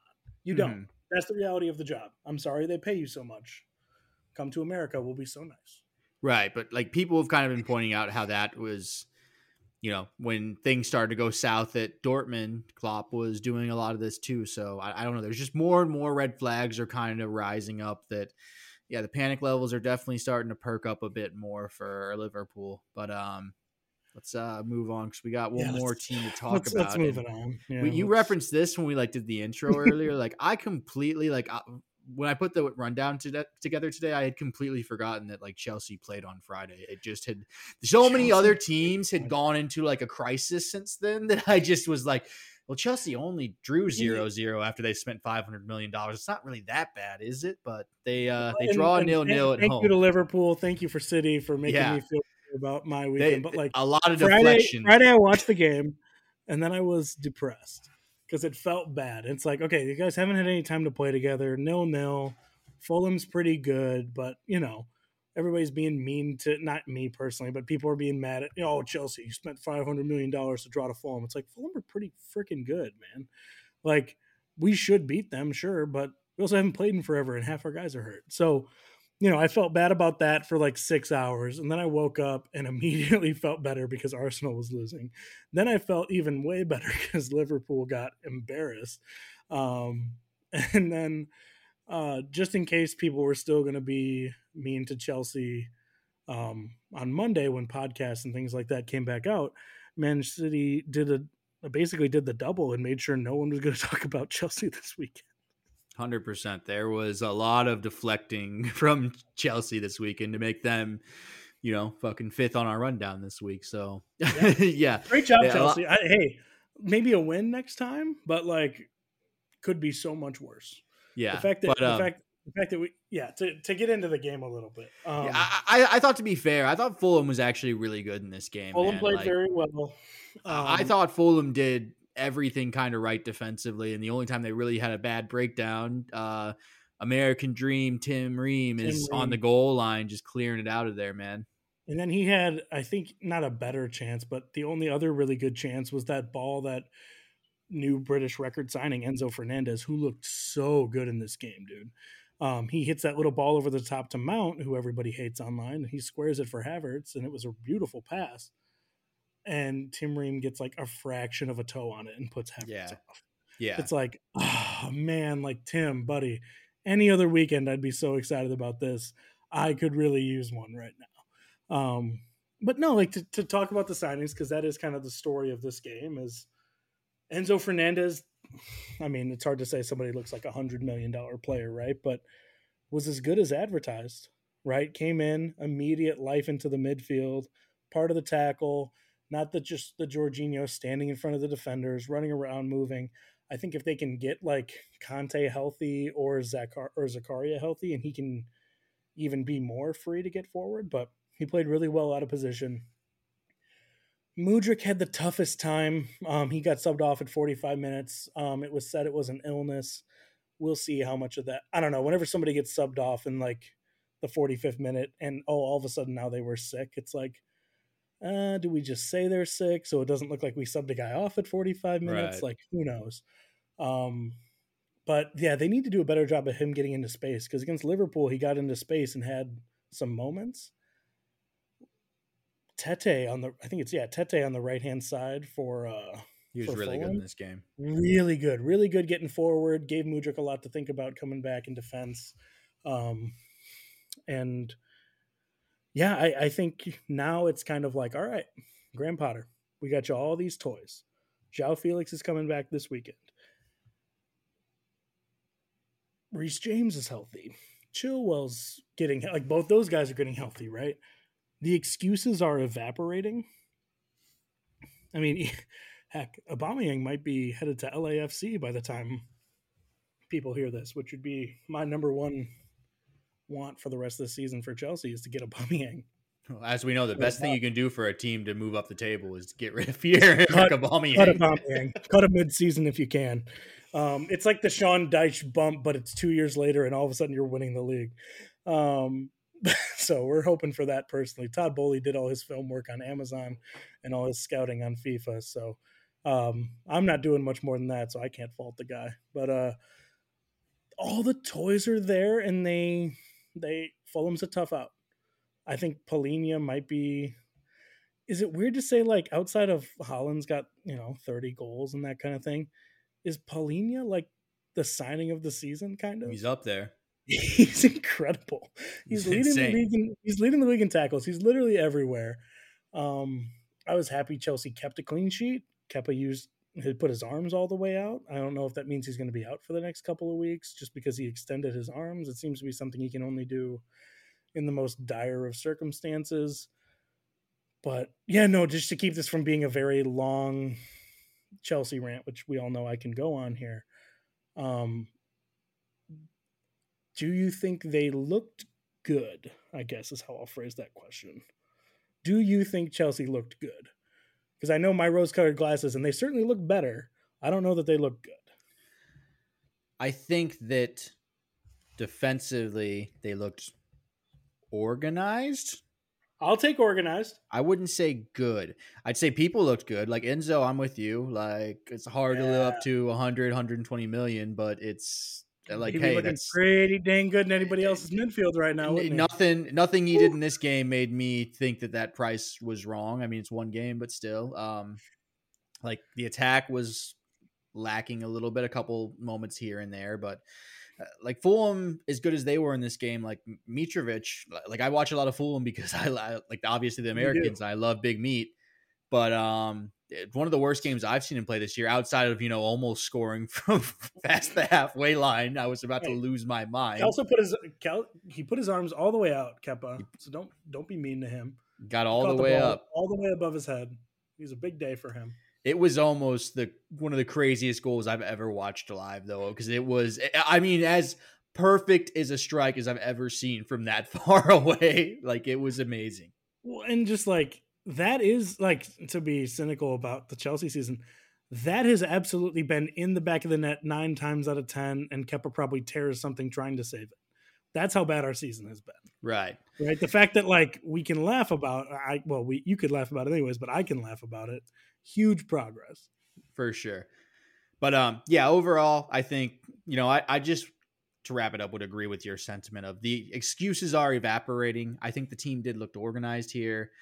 The attack, something still just not really clicking there. Um, that's you know these guys. They you guys bought in so many new players in attack that there's gonna it's gonna take time. And you don't even have the toys yet. Like Jao Felix is just coming back from his fun red card appearance in his first match, but uh, let's like I, think I'm gonna name this episode "Dancing Dancing on Graves" or something because there's been a lot of people like eh, on so many scenarios and like Chelsea are no different that people want to you know dance on the grave if they spent 500 million dollars to like you know, go nil nil against Fulham and stuff. They don't have, you know, all they don't have all the ingredients. They they ordered an Instacart order and it came in like two different shipments of like the carrots are here for the stew, the beef is here, but the onion and the beef stock hasn't arrived yet. Like let's see let's see how this stew tastes, you know, when everything's kind of been simmering for eight hours or you know like let's you know you don't just dump all your ingredients in there and then be like oh let's just have it a taste you know it doesn't taste good right away you gotta yeah. Gotta let this stuff you gotta let him cook hold up let him cook a little bit and i, I don't think graham's had a chance to have a uh, not i don't not i think uh, graham hasn't had a chance to have really all the weapons at his disposal and us see what happens so Organized is good. That's better than you can say for a lot of the season so far. I think for Chelsea. So yeah. fair defense, on them. Defense looking good. Someone with some life in the midfield, and I, mean, we don't have goals, but we got options up front. So for sure, you know, Sterling or if James and Chilwell can come back and really make an impact here, we're going to be looking pretty good here. But uh, let's kind of go around the rest of the league here uh, wrap up before we start to get out of here. But Leicester 4, Villa 2 is kind of a crazy score that kind of slipped under my awareness just because I was I was uh, not dancing on the grave of Liverpool, but certainly enjoying myself watching a team that has caused myself so much misery not getting it done. But like, is Leicester good again all of a sudden? Oh, I don't know. There, if it wasn't for like they were fun to watch. They oh, definitely entertaining. But, they haven't been for a while. If it wasn't for like literally nine other teams being neurotic this year, we would talk a lot more about Leicester. They just they're good some games and then they're just fucking horrible. And I don't know what the hell they are. I, I don't. The only gripe I have with this game is that I am um a avid cord cord cutter as many people my age and i do not have a way to watch usa so when man city's on there or like another big game you know i'll, I'll, I'll pull out the little you know possibly illegal stream to watch it or something or i'll like you know hook it up go out to watch it or something but uh this game was on usa while all the other games in the big window on saturday were on peacock so i instead which got to watch liverpool just be you know absolutely turgid against wolves but fun game. Uh, the highlights were fun, and yeah, I don't know. Is Leicester back? Is Aston Villa bad? I, I don't know. Both these teams are neurotic. Tete looked good for them. That was kind of their signing. Um, the Brazilian right winger, he looked pretty good. He had a goal in this. Um, Kelechi Iheanacho is a guy I can just never kind of make up my mind about. Like, I think he always looks good, but I'm always, but I'm also like disappointed in how many goals he has and that sort of thing. I mean, um, yeah, he's he's the know. kind of guy like especially he's kind last... of a cat he's kind of a catfish it's like right so good it's like no well see and i just also have like rose i also have like the rose colored glasses of when he was at city and he was like our super sub behind aguero for a while he was bagging a good amount of goals and then we kind of sold him on and i was upset when we sold him because he he'd never grabbed that starter spot but it was like you know sergio aguero's in front of him Like he's not going to grab the star. And Gabriel Jesus for a while, I believe, was also there in front of him. So it was like, yeah, I was really happy to learn we had a buyback clause in his sale to Leicester because I was like, he could go there and bag goals, and it's like. It, sometimes he's good, and then sometimes you're just like, eh, like yeah, like you said, he's just you're like, man, he, especially so, the so, first couple of years at Leicester, you were like, he had a good season this year, and you look and you're like, huh, seven goals, yes, seven, eight hmm. goal, uh, felt like okay. more. And Jamie Vardy had like 14, so Okay, like like seriously, it'd be times like that. Like Jimmy Vardy almost had twenty, and I was getting ready to say like Iheanacho should play more because I watched mm-hmm. 50, you know, the last fifteen minutes of some game he was in. Um, he oscillates between looking like a very good, like young, promising player, which he's kind of aging out of, right? And then he also has times where he looks like a lesser uh, Michail Antonio. Yeah. Just like, you are very strong, aren't you? And that's the nicest thing I have to say about you. Good job running fast and being strong, bud. For sure. Yeah. Um, interesting career, but moving on to uh, less interesting things, I guess. Brentford are still pretty fucking good. I mean, Brentford's interesting. I like Brentford. That's not fair. Sorry, guys. I love you. I actually very much enjoy Yeah, watching. I, I, I like year. Brentford, And but like that's that's how they've been. This is how they've been so good this year. Is they can just, oh, is this a team lower on the table than us? Great, we're gonna beat them like they stole something. three nothing, like, three nothing against 3-0. Southampton. Yeah, and Two Southampton. goals before the half, like Yeah, Brentford. I mean, it's kind of business as usual for Brentford. So sorry to shortchange you guys a bit, but it's it's business as usual. I mean, that's I think that's a pretty good compliment. Mm. That that's just we expect that almost of you now at this point. And for Southampton, they seem to have had that little bump for a minute, but that seems to have been that, that fire, whatever fire was burning, it's been ex- extinguished. it well, seems like, this to is me. this is the this is the reason Brentford are like threatening top half, and Southampton are, you know, going to be playing in the championship, maybe right? Like that. This is the difference. They're not very dissimilar on paper, right, skill wise, but Brentford take care of their stuff. Southampton gets beat. Um, Brighton continues to kind of they win one 0 versus Bournemouth. Um, they kind of continue to like weirdly underachieve but still keep playing well and getting like they keep kind of grinding out results like new Premier League ma- you know player of the month if uh Marcus Rashford wasn't around but Mitoma again late with an absolutely filthy goal.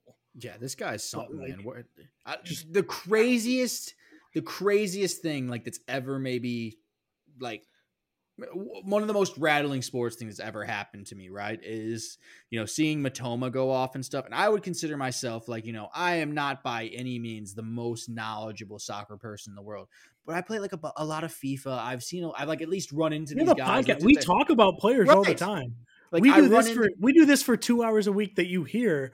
We do this for like 10 hours a week that you don't hear. at least, Right? yeah, Like, right. all players are being discussed if you do something good or you look like a fun player. Mitoma came out of no. Out of nowhere, the guy's twenty five. What the Right. fuck? yeah, no. Brentford just put him in, or uh, not Brentford. Brighton just basically pulled him out of the computer simulation. Was just like, nah, he's good. Bring him on in. Like, But it's just like.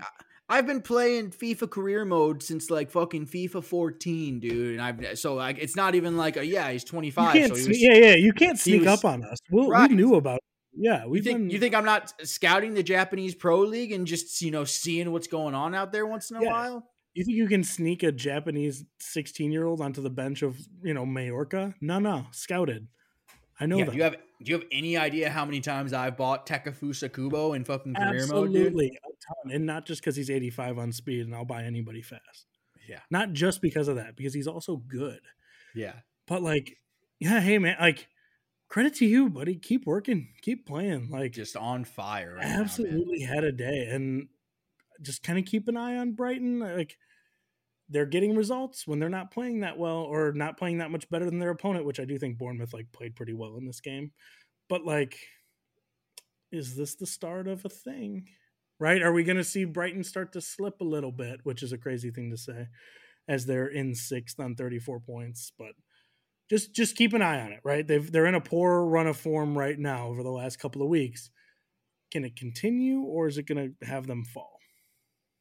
Right? Can they continue to get by not playing that well but still getting wins? Because that's a huge part of being a really good team. Mhm. Yeah. So we'll see how that one plays Keep an out. eye on Uh, it. Keep an eye on it. United, Manchester United, that is, they beat Crystal Palace 2 1. Just, you know, expected. Pretty business as usual there. Um, and Newcastle and West Ham 1 1. Oh, that one was on. kind of interesting. I think the the big sorry the big thing from United's game is Casemiro with the straight red. Uh, yeah, I'm So sorry. Yeah, we should be- talk no, about you're fine. Yeah, yeah. I just want to make sure we didn't strangling somebody. Yeah. Casemiro doing his best Fabinho impression and just putting somebody into a blender. But him missing for three games, along with the, I think it's a three game ban, right? Mhm. With, uh, you know, the Eriksen injury. And now all of a sudden it's like, yep, Marcel Sabitzer, here you go, buddy. You wanted some, you wanted some PT? We got you for some playing time. Um, they still have McFred they can always go back to and play real defensive there, but Casemiro's transformed this team.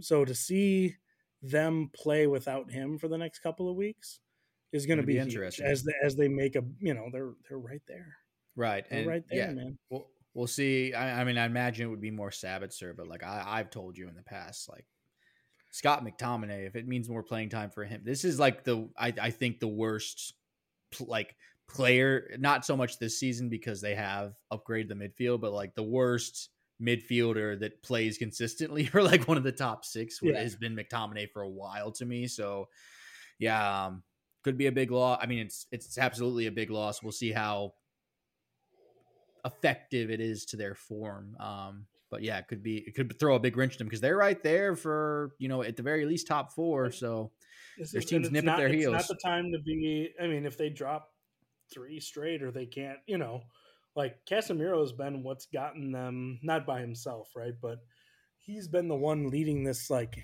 defensive resurgence, right? Where they're tough in the midfield and that sort of thing. Because especially if Rashford, like, is does Rashford go to another level? Right? Like, is that what's going to be what keeps them afloat here for Ten Hag and their kind of resurgence? Because I think you can say like Rashford's been their best player this year, but I don't know that Casemiro is far behind. yeah, Like, um, yeah, certainly.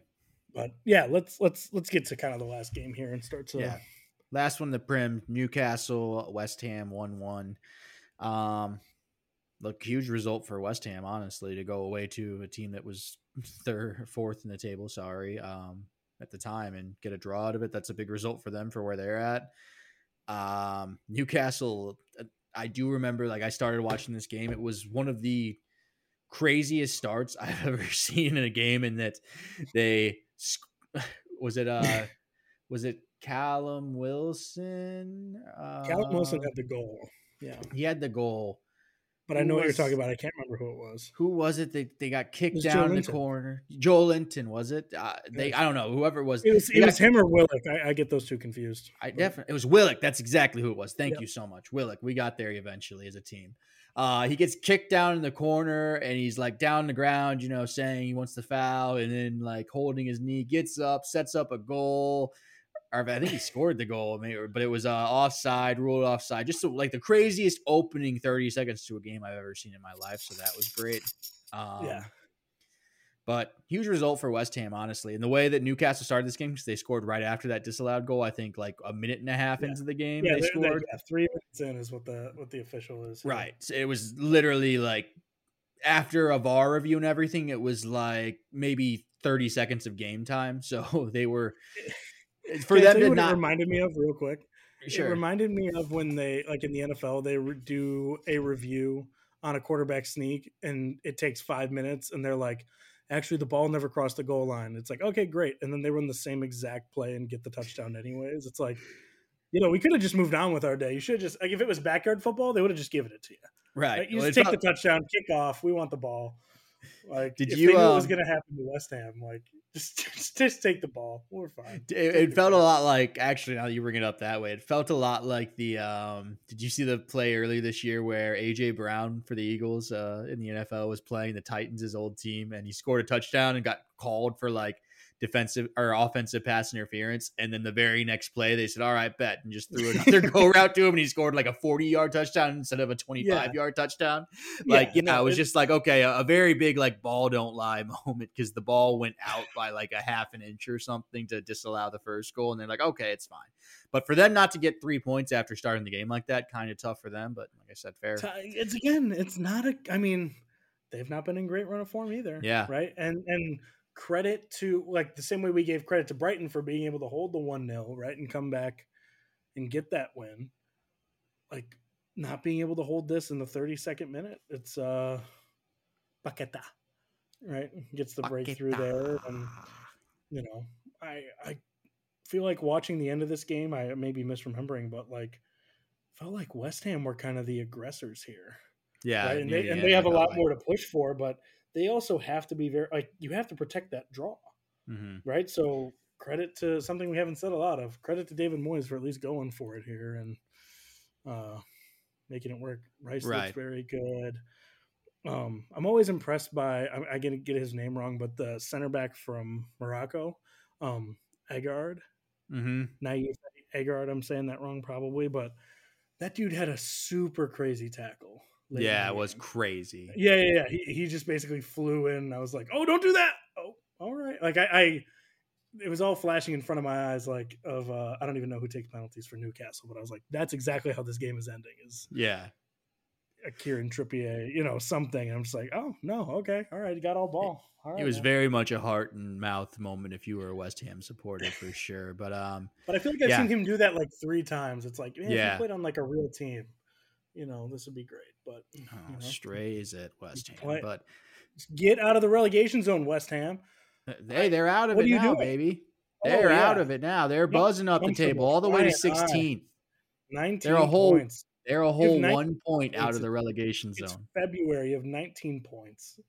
West Ham. You guys were Hey, pushing for Europe last year. They win their next match, man. They're equal on matches played and points, which is, you know, that's low bar, but that Big won't get you relegated. Hey, 38 points won't get you relegated most of the time, is how I feel. well, if they win their next game, 22 will get you relegated. so- that will get you relegated if they stop for the rest of the year. But, um, uh, I think, yeah, uh, just just to close that one out, Newcastle. I think for them, I agree. They're, they've kind of been in an uneven run of form. I guess the best thing you can say about them is that we think they're ahead of schedule, and when they're in an uneven run of form, they're still, you know, gutting out draws a lot of the time, at least picking up points. Like they're not out of this thing. I think they're. I, I don't think we ever thought they were really in the title title thing, but I think they're. St- I mean, they're still in the top four. They're Yeah. still. They're still picking up points. They're not dropping all the points every week. So they're, they're still very but- solid. They're they're Yeah, They're but if if they want to stay there, they're going to have to start picking up some more wins again. So we'll see. But mhm. they also have a trophy to play for. I don't know if we talked about that since last episode that they're going to the Carabao Cup final. We referenced it earlier, but first trophy maybe for them in a long time. full wall to wall Manchester coverage of the full wall to wall coverage of the. Game. It's a final. We- We'll we definitely both- we'll definitely cover I- the final. I'm being sarcastic. I we will talk about it, of course. The final is much more intriguing than a Tuesday game where Stockport's involved. Sorry, 100%. But but um, Um, let's, let's- let's throw this around yeah. Europe a little yeah, more quick, and just quick swing around. yeah. Gio Reyna is an unstoppable. I mean, Greg Berhalter, coach of the year, just putting that thought in there of let's have Gio Reyna on the bench because when we unleash him, he scored in three straight games. So I think full apology from you, Spencer, to Greg Berhalter on the Gio Reyna thing because clearly he's right. Oh, He I, I would start. maybe uh, maybe I'd apologize to him if he ever you know used him as a sub besides like bringing him on for the last like four minutes against. Can't England use somebody as a sub if you start him, Spencer. So he's That's- half the, he's halfway You also, there. you also can't use him as a sub if you don't sub him on, and you pick Jordan Morris over them. Uh, uh, But- yeah, but Reyna's been incredible. Uh, Sebastian Haller scores. Um, if you look up his like post match kind of interview, because he scored, I think it was. I don't want to get it wrong, but I think it was on like World Cancer Day, and he's been battling Yeah. with all that and coming back for it, and he was really just kind of like a good interview. Like, look it up, right? Sebastian Haller in the post game gets a goal. He's Great story. Speaks really well. Well, I know Um, we we talked like a few weeks ago when he scored in like the friendly for his like first game back. Um, that was really awesome. But that's like you know a friendly. That's like a cool story. But we kind of all are gonna push that to the side to like score a league goal and stuff. His first league goal since coming back with what he's gone through the last six months or so of his life. Just really an amazing inspirational story. So I thought that was just really awesome, man. Yeah, no, it, it, it's great. He gives a good good interview on it. But I think uh yeah, they're they're they're flying right now and Only three points back of Bayern. only three points back and then uh Berlin also right there. Ooh, yeah, still playing Union. well. Union. Um but Bayern beat Wolfsburg 4 to 2 here. Um kind of other big results. Mallorca just straight up beating Real Madrid in La Liga. Just um, a Just one a straight nil. up, just a straight up win for Real Madrid, who's chasing points. Like, Well, they're sorry, I- like I, didn't explain that very well, but that's huge. Like Mallorca just I- winning in Real Madrid. that's um not say it a something you. time? Would that be good? Yeah, maybe maybe like a little salt and pepper on it this time. You know, may maybe like some dramatic sound effects. I could try to put it in post production to maybe like spice it up a little bit. But yeah, in my head, the idea sound effect is the uh, um, SVU noise when you know, like somebody says something witty and it's like dun dun, you know, and then they, they cut away, right? but uh, Mallorca this, straight up. this man. victim didn't have time to hang around. Dun dun, like you know, something like that. Just go ahead and throw that on there, Spence. And I'll see what I can. Uh, I'll see what I can chef up for you. Um, but Mallorca, man, like I mean, they they basically they they. I didn't watch this game to be fair, but you know, watching the highlights, they Sean Dyche their way to a 1 0 win over Real Madrid. They had 26% possession in this game, one shot on goal, and that one shot went in. But hey, Real Madrid only had one shot on goal, 20 shots, only one on target the entire match. Glad, so. glad I didn't clear my weekend to watch this game. Sounds 100%. Brutal. But um, I mean, it's a huge result in like La Liga because that title race is. Uh, look, we sit here and you know, we're worried about our like City actually in this title race. Like Real Madrid are eight points back now, man, uh, and Barcelona just aren't losing games. They they beat Sevilla three nothing, which like Sevilla has been terrible this year, but that's you know better team than Mallorca traditionally. So yeah, uh, um, it's it's slipping away from us, man. The title race there in um, Spain, and you know also just to like bring it up. Um, Real Madrid and like Liverpool play. These are two clubs that are like we're in the Champions League final you know, in May of last year, and now they're yeah. two teams that are like really. I mean, Real Madrid much less so than Liverpool because they're still in second place. But like these are two teams yeah, that aren't they're, firing they're, on all. Real cylinders. Madrid's eight points back. Liverpool's not even in eight. So yeah, uh, a ton of perspective we need to throw on that but, for uh, sure. Uh, um, but no, like it, it's it's a big it's a big gap, right? The gap between those two is always going to be talked about in Spain, and Real Madrid's going to have to show something in the Champions League if they want to fend off the, uh, which they don't have a problem doing, but um, if they want to fend off that argument between who's better in Spain this year. Mm-hmm. Um, speaking of points back in the title race, Serie A, Inter, Inter gets a 1 0 victory over Milan, but still sits 13 points behind our boy at Napoli. Napoli are look, they can't they can't screw this up. They just they can't. 13 points, they can't screw it up. But you know, they beat Spezia 3 nothing. I don't really have anything there. The Milan Derby was kind of fun game. I mean, not really. 1 0. It was kind of boring, but still a Milan hey, keep, Derby. Keep Big, rolling, Napoli. Keep rolling, man. I, I mean, they, they can't they can't fuck this up, right? They can't fuck it up, right? 13 points in 13 points February almost. 13 points, Juve's grounded, right? Like it's it would take a lot, but it's now or never. We've seen I mean, the Italian league kind of is chaos. Right? Uh, like, I mean, in Napoli are like, a team that has a history of choking these things, but like, come on, they choke they, this one. Come on, such a fun team that it's like, oh, they would never. It's like, I don't know, man. It's a lot of talk about Victor Osimhen for 120 million dollars. Stuff like that can be distracting. Um, they might they might have, I, they might be making 250 million off of him and I, fucking I KK. Think, I think uh, I think Napoli does have this wrapped up because it doesn't seem like anybody else really has the firepower or want to this year. Right. In, I don't think they're choking that away, man. I don't think they're no, choking thir- that away. 13 points is a lot to choke away, but well, we'll speaking see. of we'll, choking, we'll keep you poking. Oh yeah. This is super necessary. Spencer, take us to the biggest story of the weekend. The hugest story of the weekend. Uh, hey, look, like I said, we're not the biggest MLS guys all the time. We're gonna we're gonna get better with it, but we got to the Club World Cup this year with Seattle because they won the, the the absolutely cherished CONCACAF Champions League title last year. It's, it's, right there under getting to the round of 42 in the Carabao Cup, as far as things I'm concerned with. Uh, come on, man. I'm going to start paying a little more attention to it. But look, but, until St. Louis City FC literally exists on a soccer field, only like one more month. Step it up, Seattle. Step it up. I don't even think. I think the last. I think the first game might be into February, as a matter of fact. But either way, it just clearly shows how locked in you are. There's too much other shit going on in soccer right now, yeah. man. It's fucking and, hard, and a lot of it's at a really high level and very good and aesthetically pleasing. All right, and has games that matter.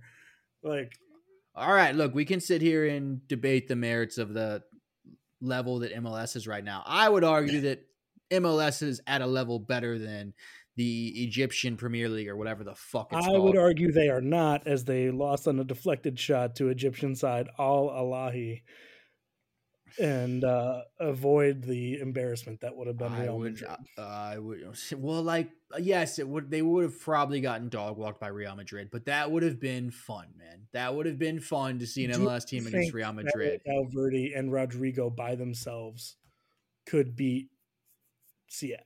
No. Two players versus eleven. No, but maybe like two and a goalie, Courtois. I think Uh, this, you had to think about it. No, you hesitated. You had I to think, think about that it. no, I think that you're being ridiculous, and maybe that if it was like a ten man Real Madrid, I would still not feel that great against Seattle. if they go down to nine, I would feel pretty okay. Let but- it, Gareth Bale was one of the best players for the MLS last year, and Real No, he wasn't. No, no, no, no, Look, no. He I was mean- bad. He just had a good goal in the final. Okay, goals in the final do matter. They do Oh, matter. Maybe the biggest goal in MLS history, actually, but Oh, just Overall. list. Oh, whole yeah. Now you got me thinking about great MLS goals. I'm gonna be distracted all day, just thinking about how many of them I love. you got to and stop with the tone towards MLS, moments. man. We, we're ramping it up in like three MLS weeks. history starts in three weeks for me. Okay. All right, Listen, Alms. we are taking. We- I'll say this in. now on the podcast. We are taking this opportunity to have a team in common with St. Louis City FC. If you let me down, St. Louis, I will never forgive you. Well, they are an expansion team, so I wouldn't put your standards too high. Hey, look, I said, I said what I. Does that not seem fair? I will root for subpar soccer, subpar sports teams. I do it all the time, Fair. right? Okay, I'm a Cubs fan. Well, I got Right. great news for you with MLS too. There's no relegation too, so you don't have to worry about them going down. God, if relegation was around when the Cubs for for professional baseball, they'd be playing like little league. It'd be horrible. But all right, man. Just high A ball and Palm Beach. Yeah, as as quick. This is this is very quickly deteriorating. spiraling, My, but- my apologies. Holy cow! well, we're all good. But um, yeah, honestly, like, look, if anything, I just think it's a really big missed opportunity. Like, I don't. I know like Chelsea's won one. I haven't even seen City. Obviously, they're never going to win a Champions League, so I've never seen them play in the Club World Cup. But like, I, I don't put much stock into it. But it, it's something that would have been cool. Like, I would have turned that game on to watch Real Madrid and Yeah, an MLS absolutely. side play. And I'm I- I upset well. that they fluffed their lines so bad to lose to a team that I look. I don't ever watch Al Ahly play, but this felt like a very big missed opportunity for MLS, man. And that's just kind of how I felt at the end of it when I saw the result. Yeah, man. That that said, we are getting close to wrapping up here. As we kind of look ahead into the weekend here, Spencer, I've got my pick for game of the weekend, and then I want to know what you're thinking about the Super Bowl. But who, what do you think is the matchup of the weekend here? I'll be, I Yeah. will be disappointed if you pick what I was already going to pick. Well, I was going to say my matchup of the weekend is um, Eagles versus Chiefs on Sunday. Mm. High scoring game, from what I understand, especially by conventional soccer scoring rules. that one may be high scoring, yeah, but even, even a um, couple field goals would be an absolute classic in the in the prep. but we can dive into that one in a minute. Um, soccer wise, this weekend, maybe I'm I'm kind of interested to see Arsenal versus Brentford, see what happens there. Like, you know, Brentford's been pretty good as we've said. Um, Arsenal a little bit uneven, so interested to see if maybe they could pick something up there. But uh, I don't Yeah. know, kind of a a very e- evenly matchup like weekend. Like West Ham's This playing a little better. You guys against West Ham's a little interesting away. I think this is like almost kind of a weekend you could like this is a weekend like the the name of the theme of the weekend is like prove it, right? Oh, Chelsea's playing better, prove it. West Ham, you don't want to get relegated, prove it. Arsenal and Brentford, I think is is I think the clear cut game of the weekend. If you're going to set one set a set time aside to watch one, I think that's clearly the game of the weekend. Brentford's been playing really well, and Brentford's been playing really well, and they're the exact type of team that's giving Arsenal trouble right now. Right, disciplined, good finishing. Um, I think it'll be great to see how kind of Arteta rebounds here, but no, big game for Chelsea. They need to pick up points here. I think this is the first one you could be like, all right, well, anything but like Graham Potter's had time and he's had time with all his players, and there's nobody out who there's nobody knock on wood right now who's out who should be coming back. But um, you know, this is gonna be as close to a full strength Chelsea team as you're gonna get. So I think it's a big weekend for that. And then um I think Leeds Man United, especially because Leeds will be having that new manager bump on Sunday, could be kind of fun. But And other than that, I don't too. think there's a lot to uh Well, that's kinda really going- dig into this weekend. The Premier League never disappoints. It'll give us a bunch of stuff, but um, I was kind of going across the continent as you were talking there, and um, it's a lot of the same across most of them, but like Red Bull Leipzig versus FC Union Berlin. Union. That is second versus fourth in the Bundesliga. If that piques your fancy, that'll be something I could quite possibly turn on. That's Saturday at eleven thirty, so that one could be a solid game. But Yeah. yeah, otherwise, there's not a lot of top of the table kind of across um, any of the leagues in Europe. So it's very much a kind of, yeah, kind of you said a prove it weekend for a lot of people. I'm sure, just kind Yeah. of on their form lately. But uh speaking of top of the table, we've got I think unequivocally the two best teams playing this weekend with uh Eagles and Kansas City Chiefs here stateside. Not to spend too long on an American sport, which you can hear thousands of podcasts talk about this weekend, but real quick, Spencer, who's your pick? Who do you got? Well, I want to preface this by just saying that we are a soccer podcast, yes, but we are um, in our name an American soccer podcast. This is huge American news, and we're going in, baby. Absolutely. Eagles screeching, God! But I, I think that Eagles screeching is that a tease? It fucking might be. I really keep going Crystal back and forth. Palace. Oh, not who not where you were going. Okay. Not where I was going. I don't know about you. I really don't have a good feeling on this game, right? Because I think the Eagles look so so good, but I also think that Pat Mahomes plays for the other team, man. Yeah, and I also That's- think that well, like see, here's the thing, right? Is I made the argument going into the um San Francisco game. I, I had picked San Francisco Yeah, you had money on Sanford.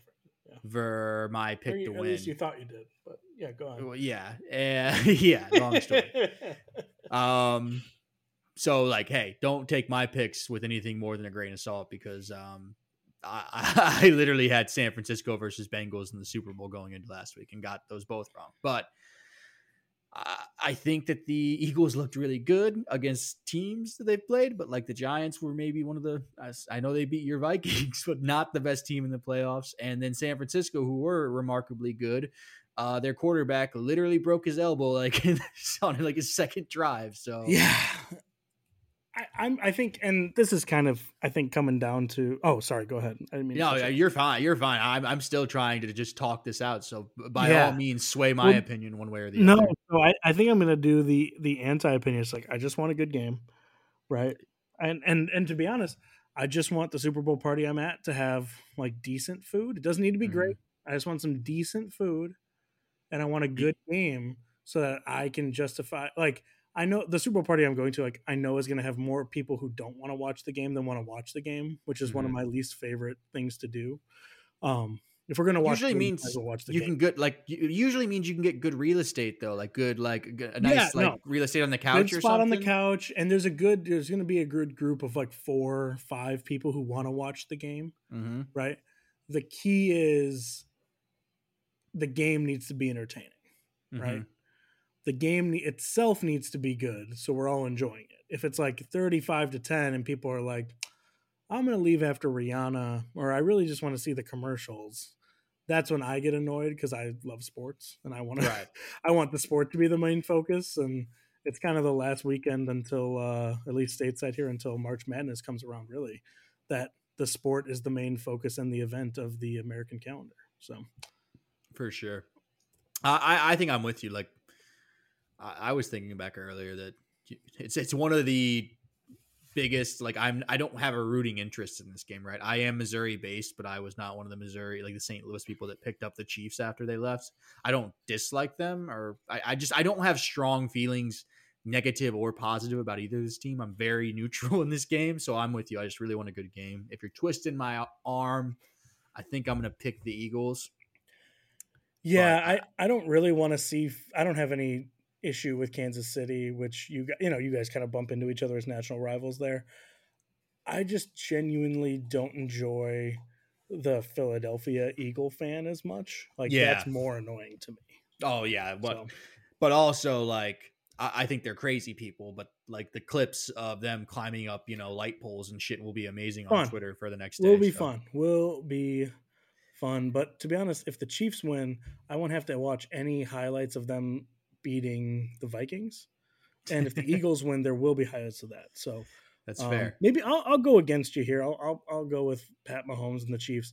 Um, my last football, and then bring it to football, right? Football to soccer question is who is Jalen Hurts as an EPL player? Oh no. Who's I'm your not- equivalent? Like like draw like pick one out for the audience here. No, He's I'll a younger player. When ESPN picks us up, I'll real- start comparing no. American athletes to soccer. No, no, no. Because I, think I've got a pretty decent one. Okay, let's hear yours because I got I nothing. I think he's kind of Marcus Rashfordy, right? Ooh. Young player, right? Never been playing better, arc. right? A little bit of a redemption arc. And I mean, the only thing, like, I would say, like, for United, right? Without Casemiro, can Rashford get it done? Jalen Hurts has been a little bit banged up. It's kind of the equivalent to having Casemiro out for this game. So Mm, that just kind of popped into my head. We'll we'll see. Um, interesting. I got one more thing on football before we just get out of here. Um, you, you for it. said like you said you like want good uh, Super Bowl snacks. Are you making anything this year? I can't make anything depending on what year it is. Are you like a Um, dip at the store on the way there type of guy? I will I will probably make sure we have like some good like there's really in Texas there's a lot of good places to get like queso and that kind of thing, right? Mm, Because the chips are always like chips and salsa is fine. Chips and queso we can sit down and eat. Chips and Mhm. queso, I feel like I, I'm a big queso guy.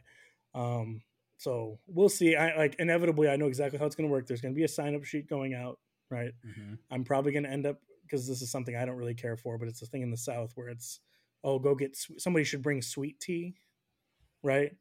Um, and there'll be like alcohol there and stuff like that too. But you know, oh somebody should go to Chicken Express and pick up sweet tea. I don't care at all about sweet tea. I'm not from the South. It's fine, whatever. But that is what I've brought to this group multiple times when we get together. Is like. All right, can't mess that up. I'll go buy two gallon jugs of sweet tea, and I'm absolutely store, not "Can I taking get them home. Can I get two gallons of your sweet tea? yeah, no, hey, you're laughing at someone in the mid South when you get to Texas and the deep South, man. They're not Oh playing no, around. I don't even. I don't even consider. I'm not one of those Missouri and the South people. Eh, those people are weird. But I mean, we'll we'll compromise about it. But um, yeah, man. Un- unless you got anything else, I'm excited for the weekend. We've got great football and we've got some football, and who knows where City is going to be this time next next week. But Yeah, but before you know, you just put me back in a city mental pretzel. You know, I, I think it's important to reframe. That is the biggest story in the sport Oh, well, right now. well, all I'm saying is that you know I asked you about your Super Bowl foods, and you didn't even give me. You didn't even throw it Oh, back. my- give me a chance, my man. you know what? And this is this is where our friendship comes a little bit in front of the pod because I'm sure you're putting something in that smoker, and I almost don't want to even know about it I'm not because putting it's going to be smoker. delicious. Ooh, all right, go off then. Go off. Let me hear Well, we had a we had a little friend party with uh, some mutual friends of mine, me and yourself, uh, a couple weeks ago, and we made these like little buffalo chicken bombs. Ooh, and basically it's like you take biscuit dough and you you know wrap it up in there with a bunch of good fixings and stuff and they were a hit an absolute hit and you know this was at a party where a lot of um how do you say um substances were in Sure. like you know taken in uh, of liquid sorts and so you know people were talking and you know we were like what if you could just stuff anything in these things so we're actually going to try to stuff some philly cheesesteak filling into these make like little philly cheesesteak bombs all and. I think now that I'm talking this through, like if I'm making Philly cheesesteak bombs, I have to be rooting for the Eagles a little bit more, right? That was just Uh, yeah. subliminally I got there.